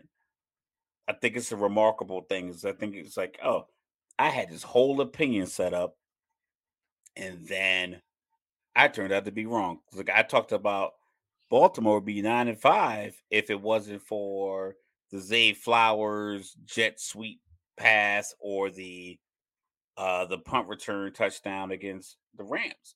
That was my argument last week. And then I watched Baltimore go out there and play 14 and 11 because that's what it looked like. Yeah, they went boom shakalaka. It just looked like there were just hands in every passing lane from the screens. They they got interceptions on screens. They got interceptions on crossing routes. They got interceptions on deep seam routes. They got interceptions on post routes. They were literally everywhere. They were harassing Brock Purdy. And I've watched a lot of San Francisco games. I haven't seen Purdy look without getting hit. It wasn't like he was getting hit in these balls. Mm-hmm. He just was, they were just there. They had a like Stephens as a corner deflecting a pass. You had another deep safety deflecting the pass. Kyle Hamilton had picking it off. Kyle Hamilton, who was been regarded last couple of years as a guy who couldn't cover, but yet Baltimore has found a way to make him into a star. Granny's young, a star at that position. So it's like Baltimore just was so overwhelming that I don't see how Tua, who plays so much off of timing, if you watch Miami games, shout out to Chris. I know he's gonna feel like, oh, I can't believe I'm listening to this. Tua hits that back foot. When he definitely ain't gonna want to hear me talk in a second. when Tua hits that back, that back left foot, and the route is this is the first read, this is two, this is three. Tua hits that first one quickly. Baltimore is so overwhelming I don't know if he has confidence to hit that first one. So here's a question. I know Go this ahead. is probably Go ahead. I got to grab. I, I know this is something that you know you probably hear more so in college sports. You know when you talk about big wins and all this kind of stuff, but I would have to think that for Baltimore, there's some kind of hangover effect. You know, it was the Sunday night game you know, West Coast, got to come back cross country and then play another high powered offense. You know, so I, I would imagine that there's some kind of potential of a hangover factor that could get Baltimore off to a slow start and put them in a hole. What do you think you about said that? slow start? Yeah, like like like a hangover effect coming from the West Coast Sunday night game, big win, against who people thought was the best team in the NFL. I would think that if they're if what they did was based off of timing and not just uh. brute force. Okay. They okay. run the ball that like they they just a they're a power offensive team and then they overwhelm you defensively. So I just feel like when in doubt, I think Baltimore could come out in the first two drives offensively. The first defensive drive that they're on the field, the first offensive dri- time they're on the field, and just overwhelm you with power and get into the flow of the game. Blitzing, right. muscling up, jamming your guys up. Especially because Tua isn't I'm not I'm not I'm just I'm not an expert, but I remember watching the Chiefs game, the, the Miami and Chiefs game in Frankfurt. When that first read was there and Waddle was open, probably like late in the first half, like that last drive, the drive before Tyreek fumble. Uh-huh. I remember watching that drive, and Tua was just on point, point, point, point, point, point. Tyreek fumble, they stripped the ball out of his hand. Kansas City recovered it, goes in for a touchdown. I think they went in a halftime down 21 0. Mm-hmm. There were drives when he came on the second half where it wasn't there and they ended up punting. Kansas City did nothing offensively in the second half. But then it was like one or two drives when they scored their touchdowns where Tua hit that back foot, let it go, let it go, let it go. First down, first down, first down, touchdown. I think Baltimore will put you in a position where they make sure you don't get that comfortable. See, I think that you ever heard those stories? Like you're just talking to one of your female friends and they're talking about like, yeah, I don't know, like I thought he liked me, but he never made a move. You know, I tried to give him the signals, you know, like and he just didn't do anything. So yeah, I think Baltimore was talking to Miami last week against San Francisco. As far as like, don't come out here with this. No, because you know Mike McDaniel is a Shanahan dude. You know, came up with Shanahan under Shanahan, and I think Baltimore was giving Miami a signal of this could be you. but then, but then when they come out on Sunday, it's a whole okey doke, and whatever Miami's expecting, they're going to get something different. Uh, based on what I saw Baltimore put on San Francisco, I can foresee a very similar result 28 17 28 13 yeah i got just something where yeah. something where you're just looking at you're looking at the game and baltimore could be up 7-0 and miami gets the ball back and you don't think that miami's going to get yeah i think i think miami fans after sunday like Chris is just going to give us a middle finger. I think Chris the rest gave of... me a whole soliloquy. He texted me earlier. I was, I was reading it, but I was I was I was sending other messages between you and him. So when I saw that, I didn't really get to like to digest it, and I had to leave. But he feels like Miami can win, and I think he said something. Matter of fact, I think I'm gonna can. shout him out real quick. I just don't think they will. He said he, but the thing is, he said, "Hear me out." there you go. He was like, "I'm gonna say it. I think Miami wins. I'm not trying to be a homer pick. That's what it was. It wasn't like that was like that's a pseudo hear me out a lot of media on a recent bias kick. I'm picking Baltimore, but forget both these teams will play Sunday for the fourth time in five seasons. A lot of players on both sides are familiar with each other. Uh-huh, Not uh-huh. to mention, Kyle game last year was a banger, out, but we'll see. And I think that was in Baltimore too. The game last year. Okay, I'm about to let them know. Like, well, well, this I is my this problem. This is my problem with Miami. I'm listening. I'm just texting Chris. Yeah, this is my problem with Miami they miss a lot of tackles. They miss a lot of tackles. And when you have a team like Baltimore, who isn't necessarily explosive in that way, you can't extend their plays by missing tackles. You know, when you get Gus Edwards for a two yard gain, you can't let that two become four. You know, you can't let Zay Flowers catch an eight yard crossing route and turn that to 12. And I think that's where Miami gets in trouble because yeah, but uh, because as Chris, that, happens to everyone. Uh, but the the thing is, is that with the team Uh-oh. like Baltimore, is that they made to do that. They do they do simple things to make you do that. They do simple the zone read run where you just misread it and like Lamar's going up the the sideline for 13 yards. Well, well remember last year they played early last season. Um, if I remember, that was a crazy game. I think that was Baltimore a crazy was game. Up, yeah, up Miami, Miami outscored them 28 to three in the fourth quarter. You know, uh, I, don't like, I don't like that number. Use a different number. The final score was 42 to 38.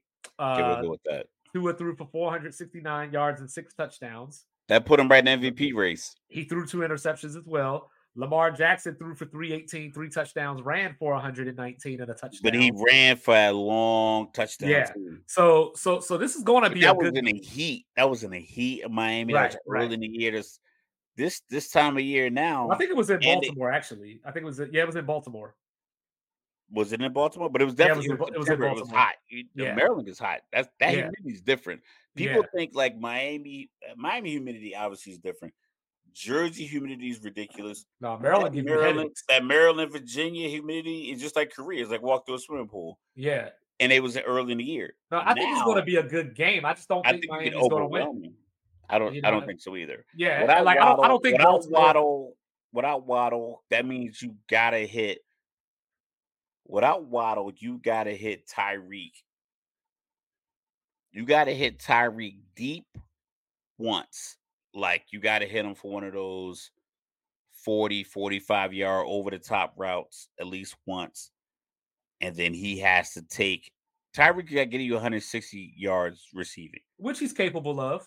You know, um, I I think that like, like like I said, I just think I just think Baltimore's going to win. I don't think that they're going to come out here and go thirty-five to seven or something. I think it might be that, and that's the thing. I didn't think that last week. I really wholeheartedly felt like San Francisco was going to have a real well, shot I, to win. I think that I think that after this game, like I was like, I was originally going to say, I think yeah. after this game, Chris will just give us the middle finger.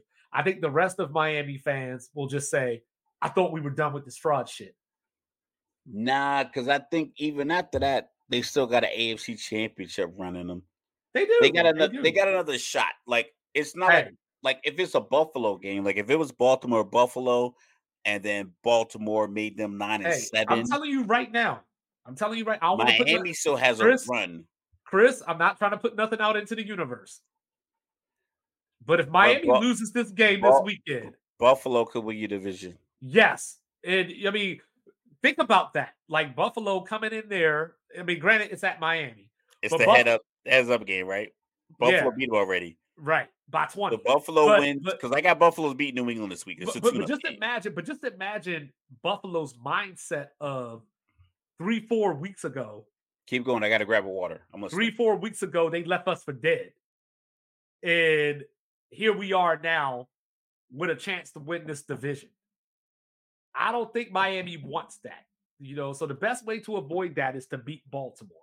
You know, with like I said the other day, I felt Tua left two or three touchdowns on the field against Dallas last week, where he had Tyreek, but Parsons was getting to him. You know, Dallas was getting pressures on him, and he just went either the wrong place with the ball, he underthrew it, he overthrew it, he's going to Baltimore. Like Baltimore's just different at home.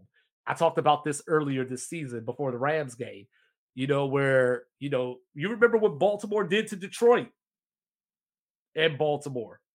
We've seen this movie before. You know, I think Miami has the firepower to keep it a close game. I don't think it's going to be a blowout.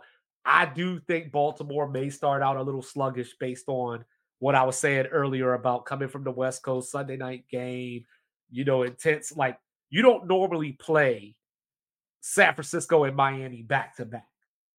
You know, so being having to get to the level that Baltimore has to get to to play those teams back to back is a tall task, especially if Zay Flowers doesn't play or he's hindered a little bit, especially if Kyle Hamilton is hindered a little bit. So I think Miami keeps it close, but that's about all I got. Uh, I got Miami losing by two possessions. All right. Then, you know, up in Orchard Park, you know, might as well talk about the Bills. I got the Bills beating Bill. Yeah, I agree with that. Yeah, I just think that you know Bailey Zappe had his fun in the sun. Shout out, know. shout out to West Kentucky University. Yes, sir. Go, Go Toppers.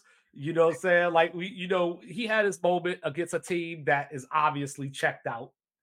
You know, and I don't think they're checked out. I I think it's just a matter of like there's only so much you can do. Well, no, like like Courtland Sutton went out early last week, you know, with the head injury. So we don't even know if he's playing this week, but he went out early with the head injury.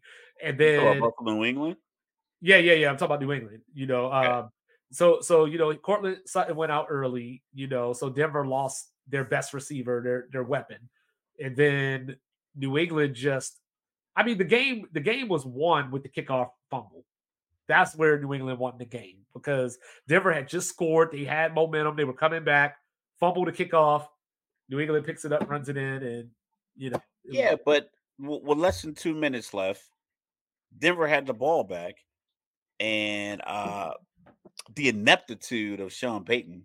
Well, I think that's just how bad New England is. Like, but, but that's the thing. Like Denver had the ball with a chance to win. I just think right. that I believe they called a screen pass on first down that either went for a loss of yards or didn't work out at all. I can't recall. I just remember thinking like you got the ball back because it was 20 it was 20 i think i was talking to you and i was like kind of running around i was i finally got settled in into my house and it was 23 to 7 and i was like well this game's over yeah so i was i think i was driving i was driving for a while i was doing something i was like on the road or whatever so i'm like let me take a quick shower took a shower got out score was 23 15 denver had the ball back and i was like i've only in the shower a couple of minutes yeah combat shower style got out came back, game's tied.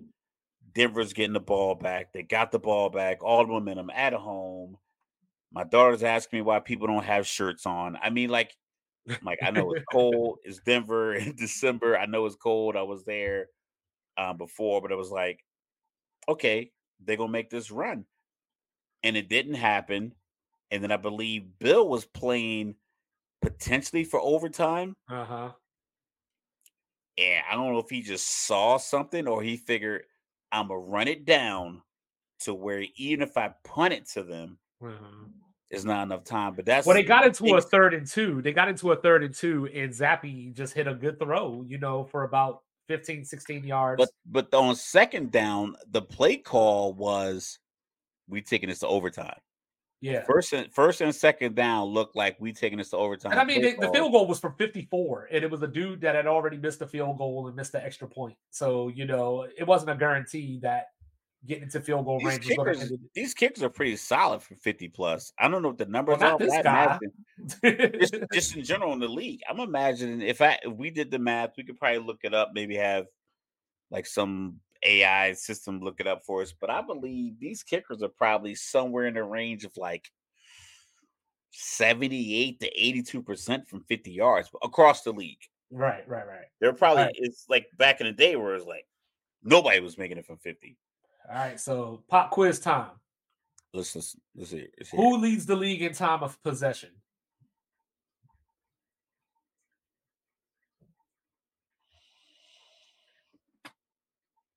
I mean, we talk about Buffalo, New England, but you wouldn't give me that kind of easy layup.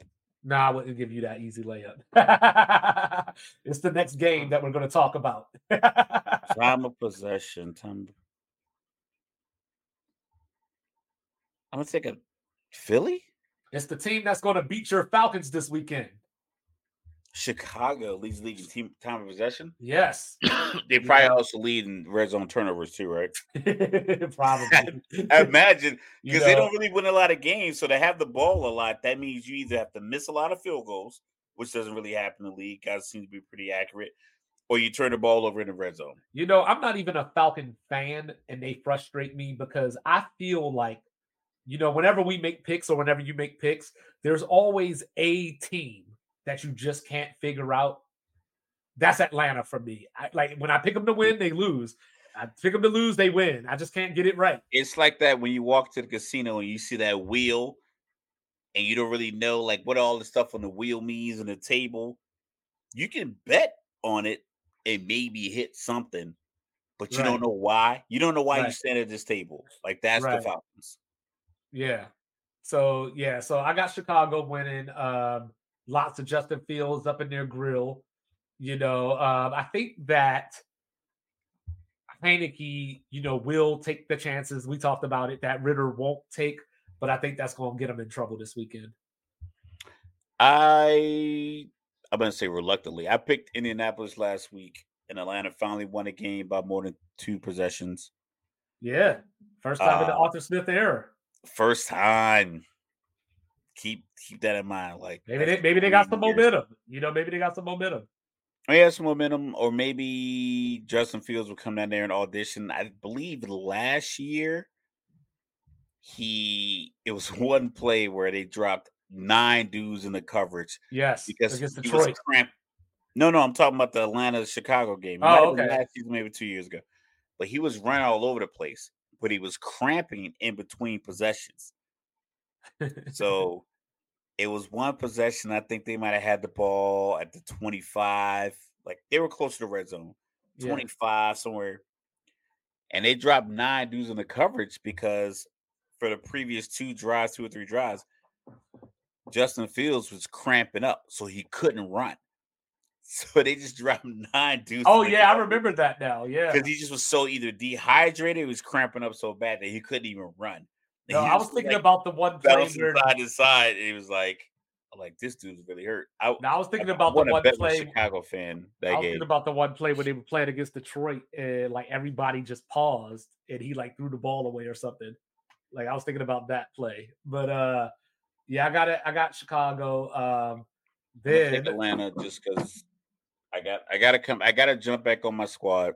Yeah, you know. Then I got I got my confusing one of my confusing games of the week because this team just a few weeks ago got shut out at home. Then Brooklyn, yeah, or Las Vegas. Oh, then Las last Vegas. Week, then last week they won a game in Arrowhead without scoring an offensive touchdown. You know, Didn't so they complete st- a pass after the first quarter. Yep. They they are on the road at Indianapolis, who has a chance to make some noise in the AFC South. You know, because we don't know. Uh, or you actually you told me before we went on, Trevor Lawrence is out this weekend. At least that's like you I know, said. It it could be different with, with you know it's Friday. Yeah. Well, now Saturday morning, midnight after midnight. Yeah, could be different. So so if Trevor Lawrence doesn't play, Carolina can definitely win that game. And if they Carolina. do, and if they do, I'm still going to pick Jacksonville. But if they do, the Colts have a chance with a win over the Raiders to take command of the AFC South going into the final week of the season.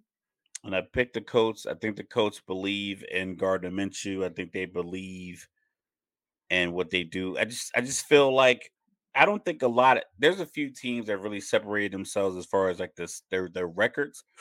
You got the Miami, you got Dallas, you got Philly, you got Baltimore, and Baltimore definitely is creme de la creme. Uh, Buffalo's moving their way up there. You got a lot of teams that are 9, 10, now 11 win teams. But if you look around, if you look at each one of those teams, short of Baltimore, Baltimore's flaw might be their quarterback doesn't throw a lot of touchdowns. Uh-huh. And that could maybe hinder them. Dallas is they don't beat good teams on the road. Miami's they're at what 11 wins. They don't beat teams above 500. Right. Philly has been playing playing with fire for the last 7 weeks. So it's not a lot of teams that are really stepping up saying like, "Yo, we're the creme of the creme." I think Indy is one of those teams that just they were just hanging around, hanging around, hanging around, and they're gonna put a couple of wins together. They're gonna win that division, uh-huh. and now a team like Buffalo might have to come see them at the mm-hmm. RCA Dome or Lucas mm-hmm. Oil Field. I think. yeah, Lucas Oil now. Field. Yeah. Uh, yeah, I would love to see the Raiders hire Antonio Pierce. You know, full term. But does that happen though? Have we seen that recently? I don't. I don't think we. I don't think so. I don't think so. But I would love it. Um, you know, but the Raiders are four and three since he took over. You know, obviously, like I said, they're playing for their playoff lives as well. So uh, dollar they didn't get hired. Nah. I want to. I want to hope for him. I just feel like yeah, I, I, got the hope for him. I just don't see it. I think Mark Davis, one of those guys, is going to throw 130 million dollars at Jim Harbaugh. This this next team, like I said, they got to get the win this week against the Giants. you know, because they got the 49ers possibly playing for something next week. So they slip up this game, they can find themselves out of the playoffs. The Los Angeles Rams. I mean, I had him at four and thirteen, so the fact that even in the conversation in December is a is a testament to Sean McVay. Because Sean McVay, he wasn't quite on my Sean Payton, I don't like him level. Right, right. But he definitely was close to where it's like I felt as if when he was kind of threatening to retire and go to the booth right. for a year, I was like, come on, man, why are you doing that? But in hindsight, is like he probably was like, yo, I'm really, really good at this job. Right. And I don't think you're giving me the pieces or the power or the leverage or the you know security that I believe I, I deserve. Right. Um, I got them beating the Giants. Just got them the Giants were kind of in shambles. Yeah. Waller, people talked about that Waller play against Philly last week. I'm like, yo, a few plays earlier, he got rocked. He got rocked. Yeah. And they didn't take him out of the game. And I was talking, who's I talking to? I can't believe I can't. I don't know if I was talking to my. I, I can't remember who I was talking to. I think I might have been talking to Chris. I was talking to Chris, and I was like, they can't.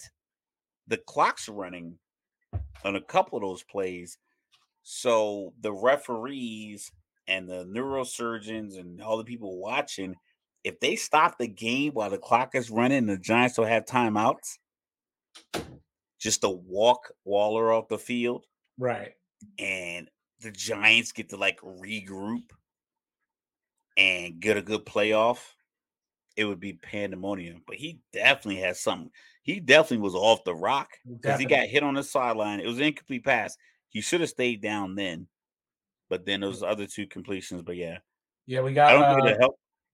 Rams five and one in their, you know, games since the bye week, averaging uh 32.4, 438 or 433.8 yards per game in that stretch. Match stats uh, MVP. Th- their, their only loss was the game to Baltimore that we talk about with the punt return. And they had 31 uh, points. Yep. Giants starting Tyrod Taylor this week. You know, the DeVito experiment is over. Praise the Lord. You know, um, we got Tampa. I got Tampa over New Orleans.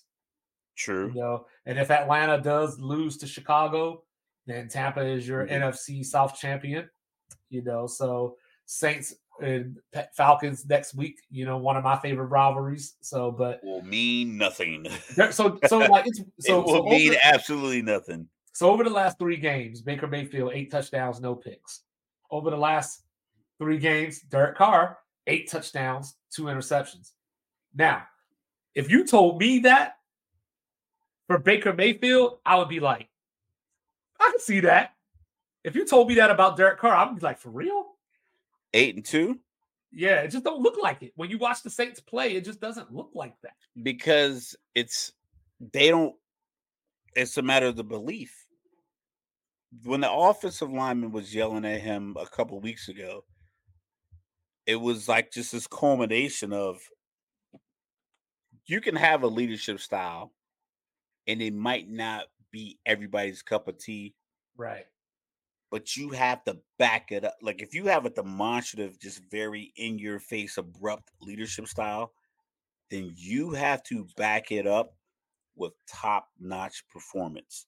Yeah. If you don't have top notch performance, you bet not say anything to me about me missing a block when Shaheed is running that post wide open and you miss it, or Kamara on a check down you should have hit, or you held the ball too long and scrambled. Now I got a holding call because you didn't you didn't hit the route that was open. Don't you look at me and start yelling. And I think that's what's happening there. Because like listen, you didn't come up with these guys.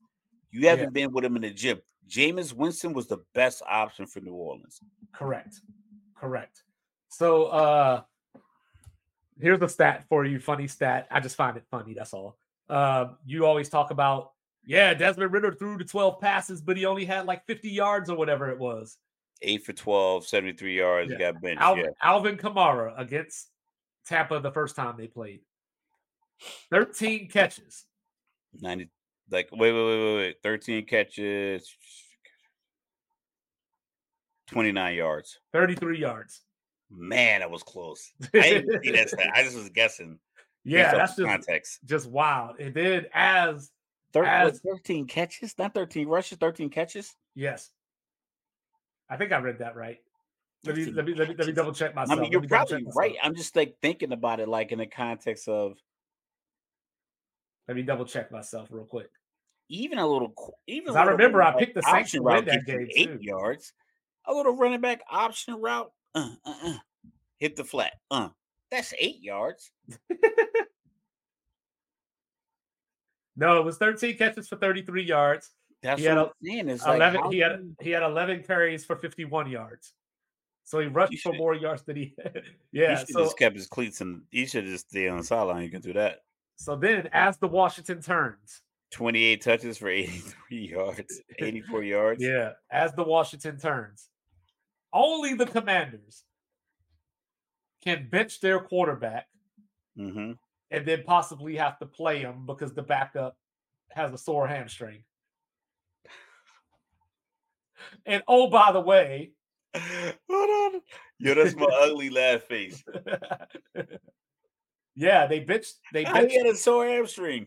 they bitched Howell. You know, he was 6 of 22 56 yards. Jacoby Brissett came in, got the lead, lost on the last second field goal.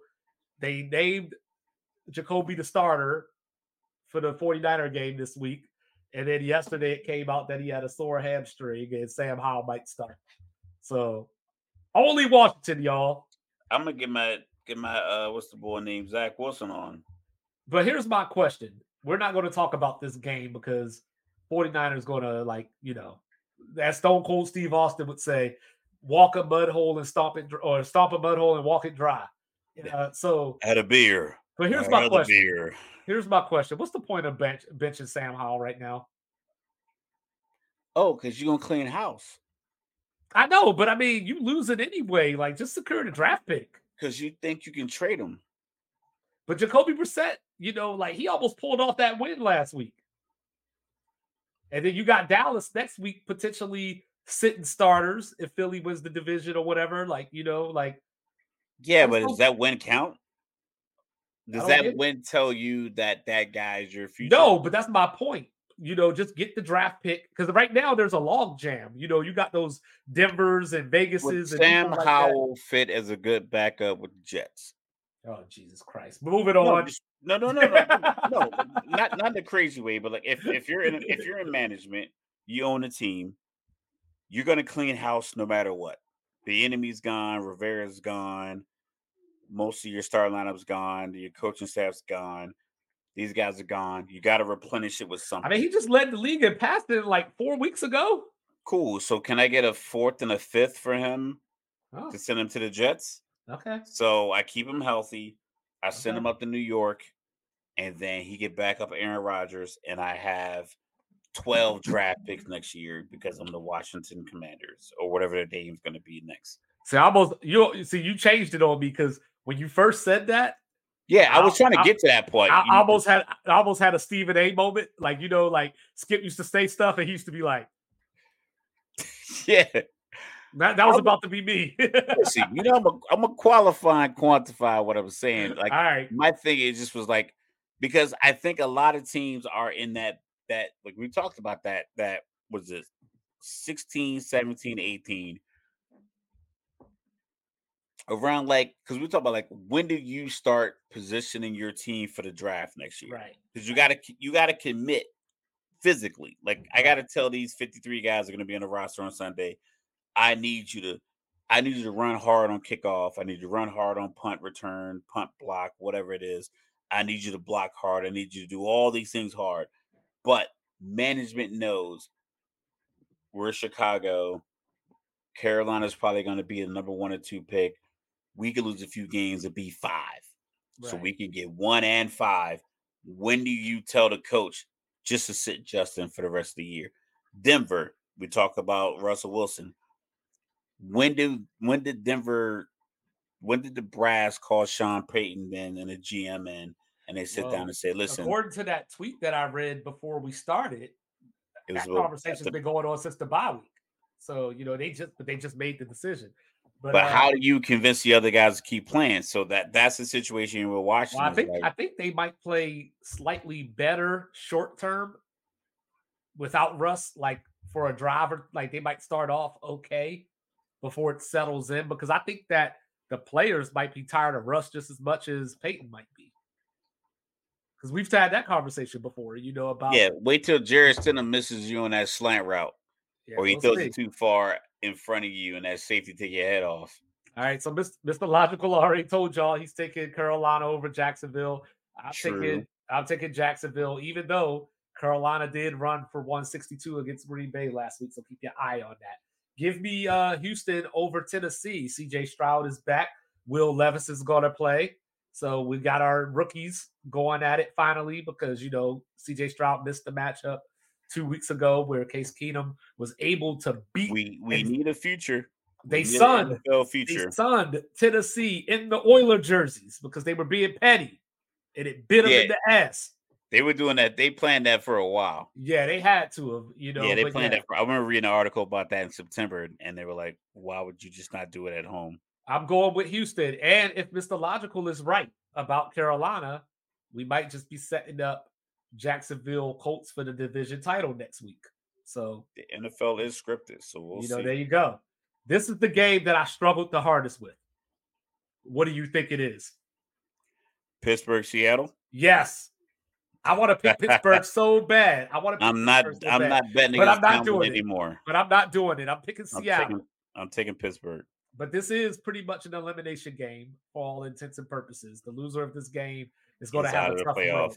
You know, they're going to have a tough road. Seattle could probably still get in because Green Bay and Minnesota play Sunday night. So, you know, they can still, but I think if Pittsburgh loses this game, they're pretty much done. They got Baltimore next week, but they could not be done because if Baltimore does the thing, Clinch. they'll, they'll clinch a bunch of home field, kneecaps. you know. So yeah, but I'm going with Seattle. Um, is DK Metcalf going to play?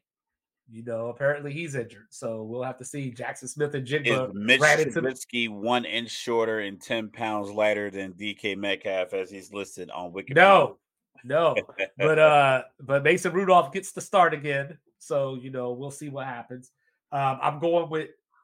I, I, Ugh, we're gonna agree. We're probably gonna think- agree. no, because I'm. Say it. Give me the Chargers. I don't know about that blur. Give Oh, me yeah, the I got that. Chargers. I got that. Oh, yeah, Jarrett yeah. Starting. Yeah, I got that. I Yeah, see. oh, I I thought you. I thought. I thought. See. See if you. See if we on board on this one. Because Denver. Denver is such a laughing stock. Uh, we we listened to Ryan Clark's uh soliloquy on what you call it earlier. Yeah, he had the right. He ran into the right one. He's like he ran to the right one. It's very similar to what I said about um Sean Payton last week. But I think we might have been in agreement on this one. You ready? All right, let's do it. I got Cincinnati beating Kansas City. no, we don't agree.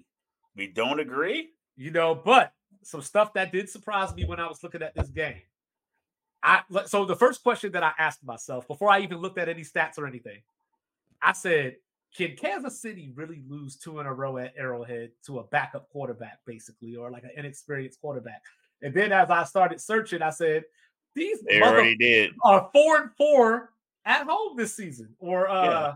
They lost back up. Back to he's lost. He was 8 0 to rookies. That got Yeah. snapped. yeah." Uh something like back to back losses. Well, I had forgot they lost the. Buffalo game at home. Mhm. You know, so uh no, I'm going with Kansas City. Um it's it's winning time, if you Off will. what? It's winning time. You know, Jake. Not not concepts, like actual no, no, no. Cincin- I, th- I just think inside the So, 52 and a half yard. I don't. I don't know if 100 yard. Cincinnati. I don't know if Cincinnati will be able to move the ball effectively against Kansas City. You don't think it'd be tiresome when the Kansas City offense can't move the ball at all? At um, all. At all. We watched them against the Raiders. They could not effectively move the ball at all. So then when they needed the defense to like make a stop, literally Oakland, I keep saying Oakland because it was they were playing so Oakland last night, very old school. the last week. They did not complete a pass for the last three quarters of the game. Correct. You knew they were going to run it because running the ball at the end of the game is the most effective way to keep the clock going and keep Patrick No Mahomes Josh on the Jacobs. sideline. No Josh Jacobs. They ran the ball for like 65 yards on that drive. Yeah. Zamir like- Zamir White, 22 rushes, 145 yards. And that was the only option. You knew that was it. And I know Spags is a great defensive coordinator, but a lot of a lot of any relationship you have is hand in hand.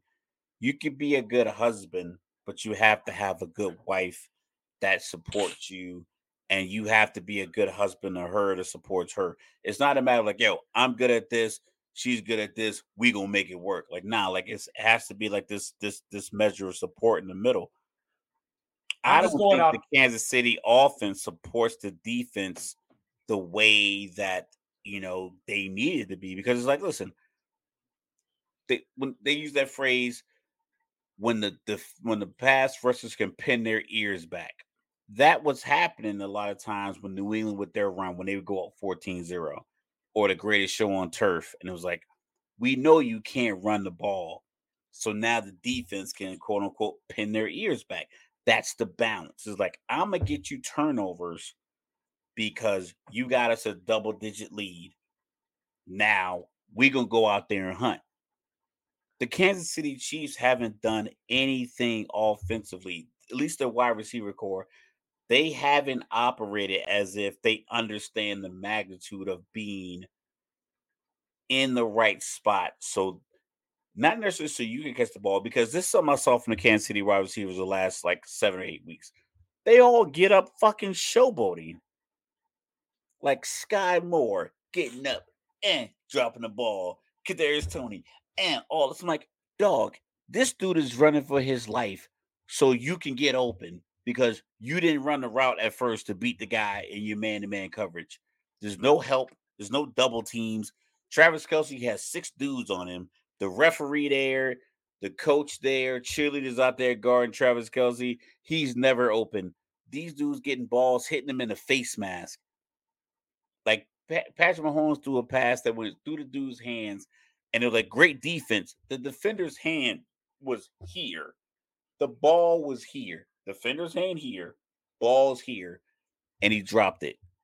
I have zero faith in Kansas City. I'm to go ahead and call it 27 17 Cincinnati. Here, here's something for you. If I'm being honest, they just know how to play us. Oh, first of all, quote, if I'm being honest, they just know how to play us. They know the leverage, they know what splits we're in. They just know what we're going to do in certain moments. They throw little double doubles at us to stop the two best players on the outside, and that's all they do. It's not really like they've got a Jalen Ramsey on their squad. End quote. That is one Ja'Marr Chase talking about Kansas City secondary. Yeah. And he might not even play this weekend, first of all. You don't need to. but, but you know, but uh I don't know, man. Like I'm just what Davante Adams do last week. I'm just I'm just gonna trust Andy Reid and playoffs are coming up. I, I just I think I think I just think Cincinnati's fun is over. That's all. Yeah, but like you could think that, but what like realistically, what have you seen from Chiefs wide receivers or running back core or just skill position players offensively? Well, I've seen a little says, bit like- from the running back core. They just don't give them the ball enough. Really? They give the ball to Pacheco all the time. He gets know, three and a half not- yards to carry, if that. Not enough. They don't give it to him enough. Would you bet your mortgage on the Chiefs winning? No. Okay. I'd bet my rent money that I pay here. On the all right. Well, you have fun with that and let me know Yeah. how it I goes. mean, I won't do it because I got to live here just in case. You know, Yeah, the NFL is crazy. I'm taking uh the Eagles to beat their former defensive coordinator, you know, Jonathan Gannon. The most exciting coach in the NFL. That's right, the most interesting man in the world. You know, your uh, blood boiling. How'd you drive here today? yeah, so if Dallas does slip up against Detroit, you know, Philadelphia can put away the division. Um, I don't think Arizona's going to stop them anyway, and No. you know, so just give me Philly, and then finally, last but not least, Mr. Logical's favorite backup quarterback, Jaren Hall. You know, getting the start for the Vikings. After see, Nick Mullens is the only quarterback in NFL history that has probably thrown for 411 yards and got benched the next week. You talking about Jer- the kid for out of B- BYU? Yeah, yeah, he's starting. Uh, they benched Nick Mullens. Uh, T.J. Hockenson is out. Yeah, so ACL, PCL, CL, something like that. Yeah, yeah, for the season. Yeah, uh, we don't know if uh, Jordan Addison's going to play or not. You know, they will have the Jet. Uh, we do know that Jaire Alexander is not going to play because he'll be serving his one game stupidest suspension I ever heard in my life. Keep in mind, a, a kicker from the Giants got suspended for one game for domestic violence. So for a guy to get suspended for one game for going out as a team captain is just ludicrous. Yeah. I know it's different situations and context is important, but I don't know. Maybe it was the post game, maybe it was the press conference afterwards. I didn't even know that was a thing. I didn't think you. I didn't even know they named them and like it was like that official. It's like one of those. It's like a very Air Force kind of. You ever you like deal with Yeah. Air, Air Force kind of rule, and it was like, well, you know, it's just conditions of employment. It's like, is that necessary though? Well, like, like, like, I get that you could write down this rule and you could type it out and argue it out, but I'm like, is it necessary? yeah. So you know, and then he then he had the nerve, so he won the toss. You know, because he called tails. He won the Because he had no idea what he's doing. and then he had the nerve to be like, "Yo, we want to give the defense." On the, whoa, whoa, defense whoa, on the field. We defer, buddy. might We defer. Right. Yeah, like we defer, buddy. He might be that quintessential jock. He just went to school to play football. Because like we we watched the interview and I'm like so I'm not gonna knock somebody for like their you know the accent whatever the case may be. Right. but just the way he puts sentences together is like dog, either you are high you're not bright or you don't care. It's like it did, oh oh it coming to me? Yeah. I was like what is he talking about It You just, know, it just felt, it just felt like I don't know if Kyler Murray stands in front of the microphones and answers the question the same way. well, you know the Like- uh the story of this game is uh for me is Brian Flores and what can he scheme up against Jordan Love? Because earlier this season, I was making a lot of fun of Jordan Love because he was just throwing the picks and just t- being reckless with the ball. Yeah, his last uh let's see what is it here? You know, his last five five out of his last six games, he's thrown at least two touchdowns with no interceptions. So, Yeah, you know, got, I got his numbers here down um, for the. Did I write it down? Jordan Love. I got 3,500 yards passing, 27 touchdowns, 11 picks. Those numbers are better than Mahomes. his numbers better than Lamar Jackson besides the picks. Yeah. He's got eight more passing touchdowns than Lamar Jackson. You know, so I don't know. Take with that what you will. But you know, uh, but those are the picks for this week. I'm picking Green Bay. Uh, you picking Green Bay? I'm picking Green Bay just because I think Minnesota is just kind of in shambles. I hope they keep their team together. I don't know if Kirk Cousins is going to do. I don't know if he's going to take the full next season off to, to recover. Right. take his check and then let them figure out the quarterback position. I think Brian Flores, I wish he was in position to get a job, but the fact that he's a defensive coach, I don't know if The way he's turned around this defense, he might get a look. he might get a look to be a defensive coordinator because the offensive coordinator in LA being the Rams gets a job. And I don't know who that person is. I'm just saying like Oh, you know who you know who the Rams defensive coordinator is. no offensive. The Rams Oh, offensive oh, oh coordinator offensive coordinator. I thought you said defensive coordinator. is like Raheem Morris, right? Yeah. Yeah, he- I thought Atlanta should have hired him. He's not one of the examples of like that that interim coach. I'm not sure if I can recall off the top of my head. Maybe you can, since you know we're, we're over two hours now. If you just kind of think about it in the top of your head, I don't recall many interim coaches, even I with knew that. getting hired. I knew that. What is that? Uh, Mike LaFleur is the Rams offensive coordinator. Matt's little brother. Yeah, I knew that.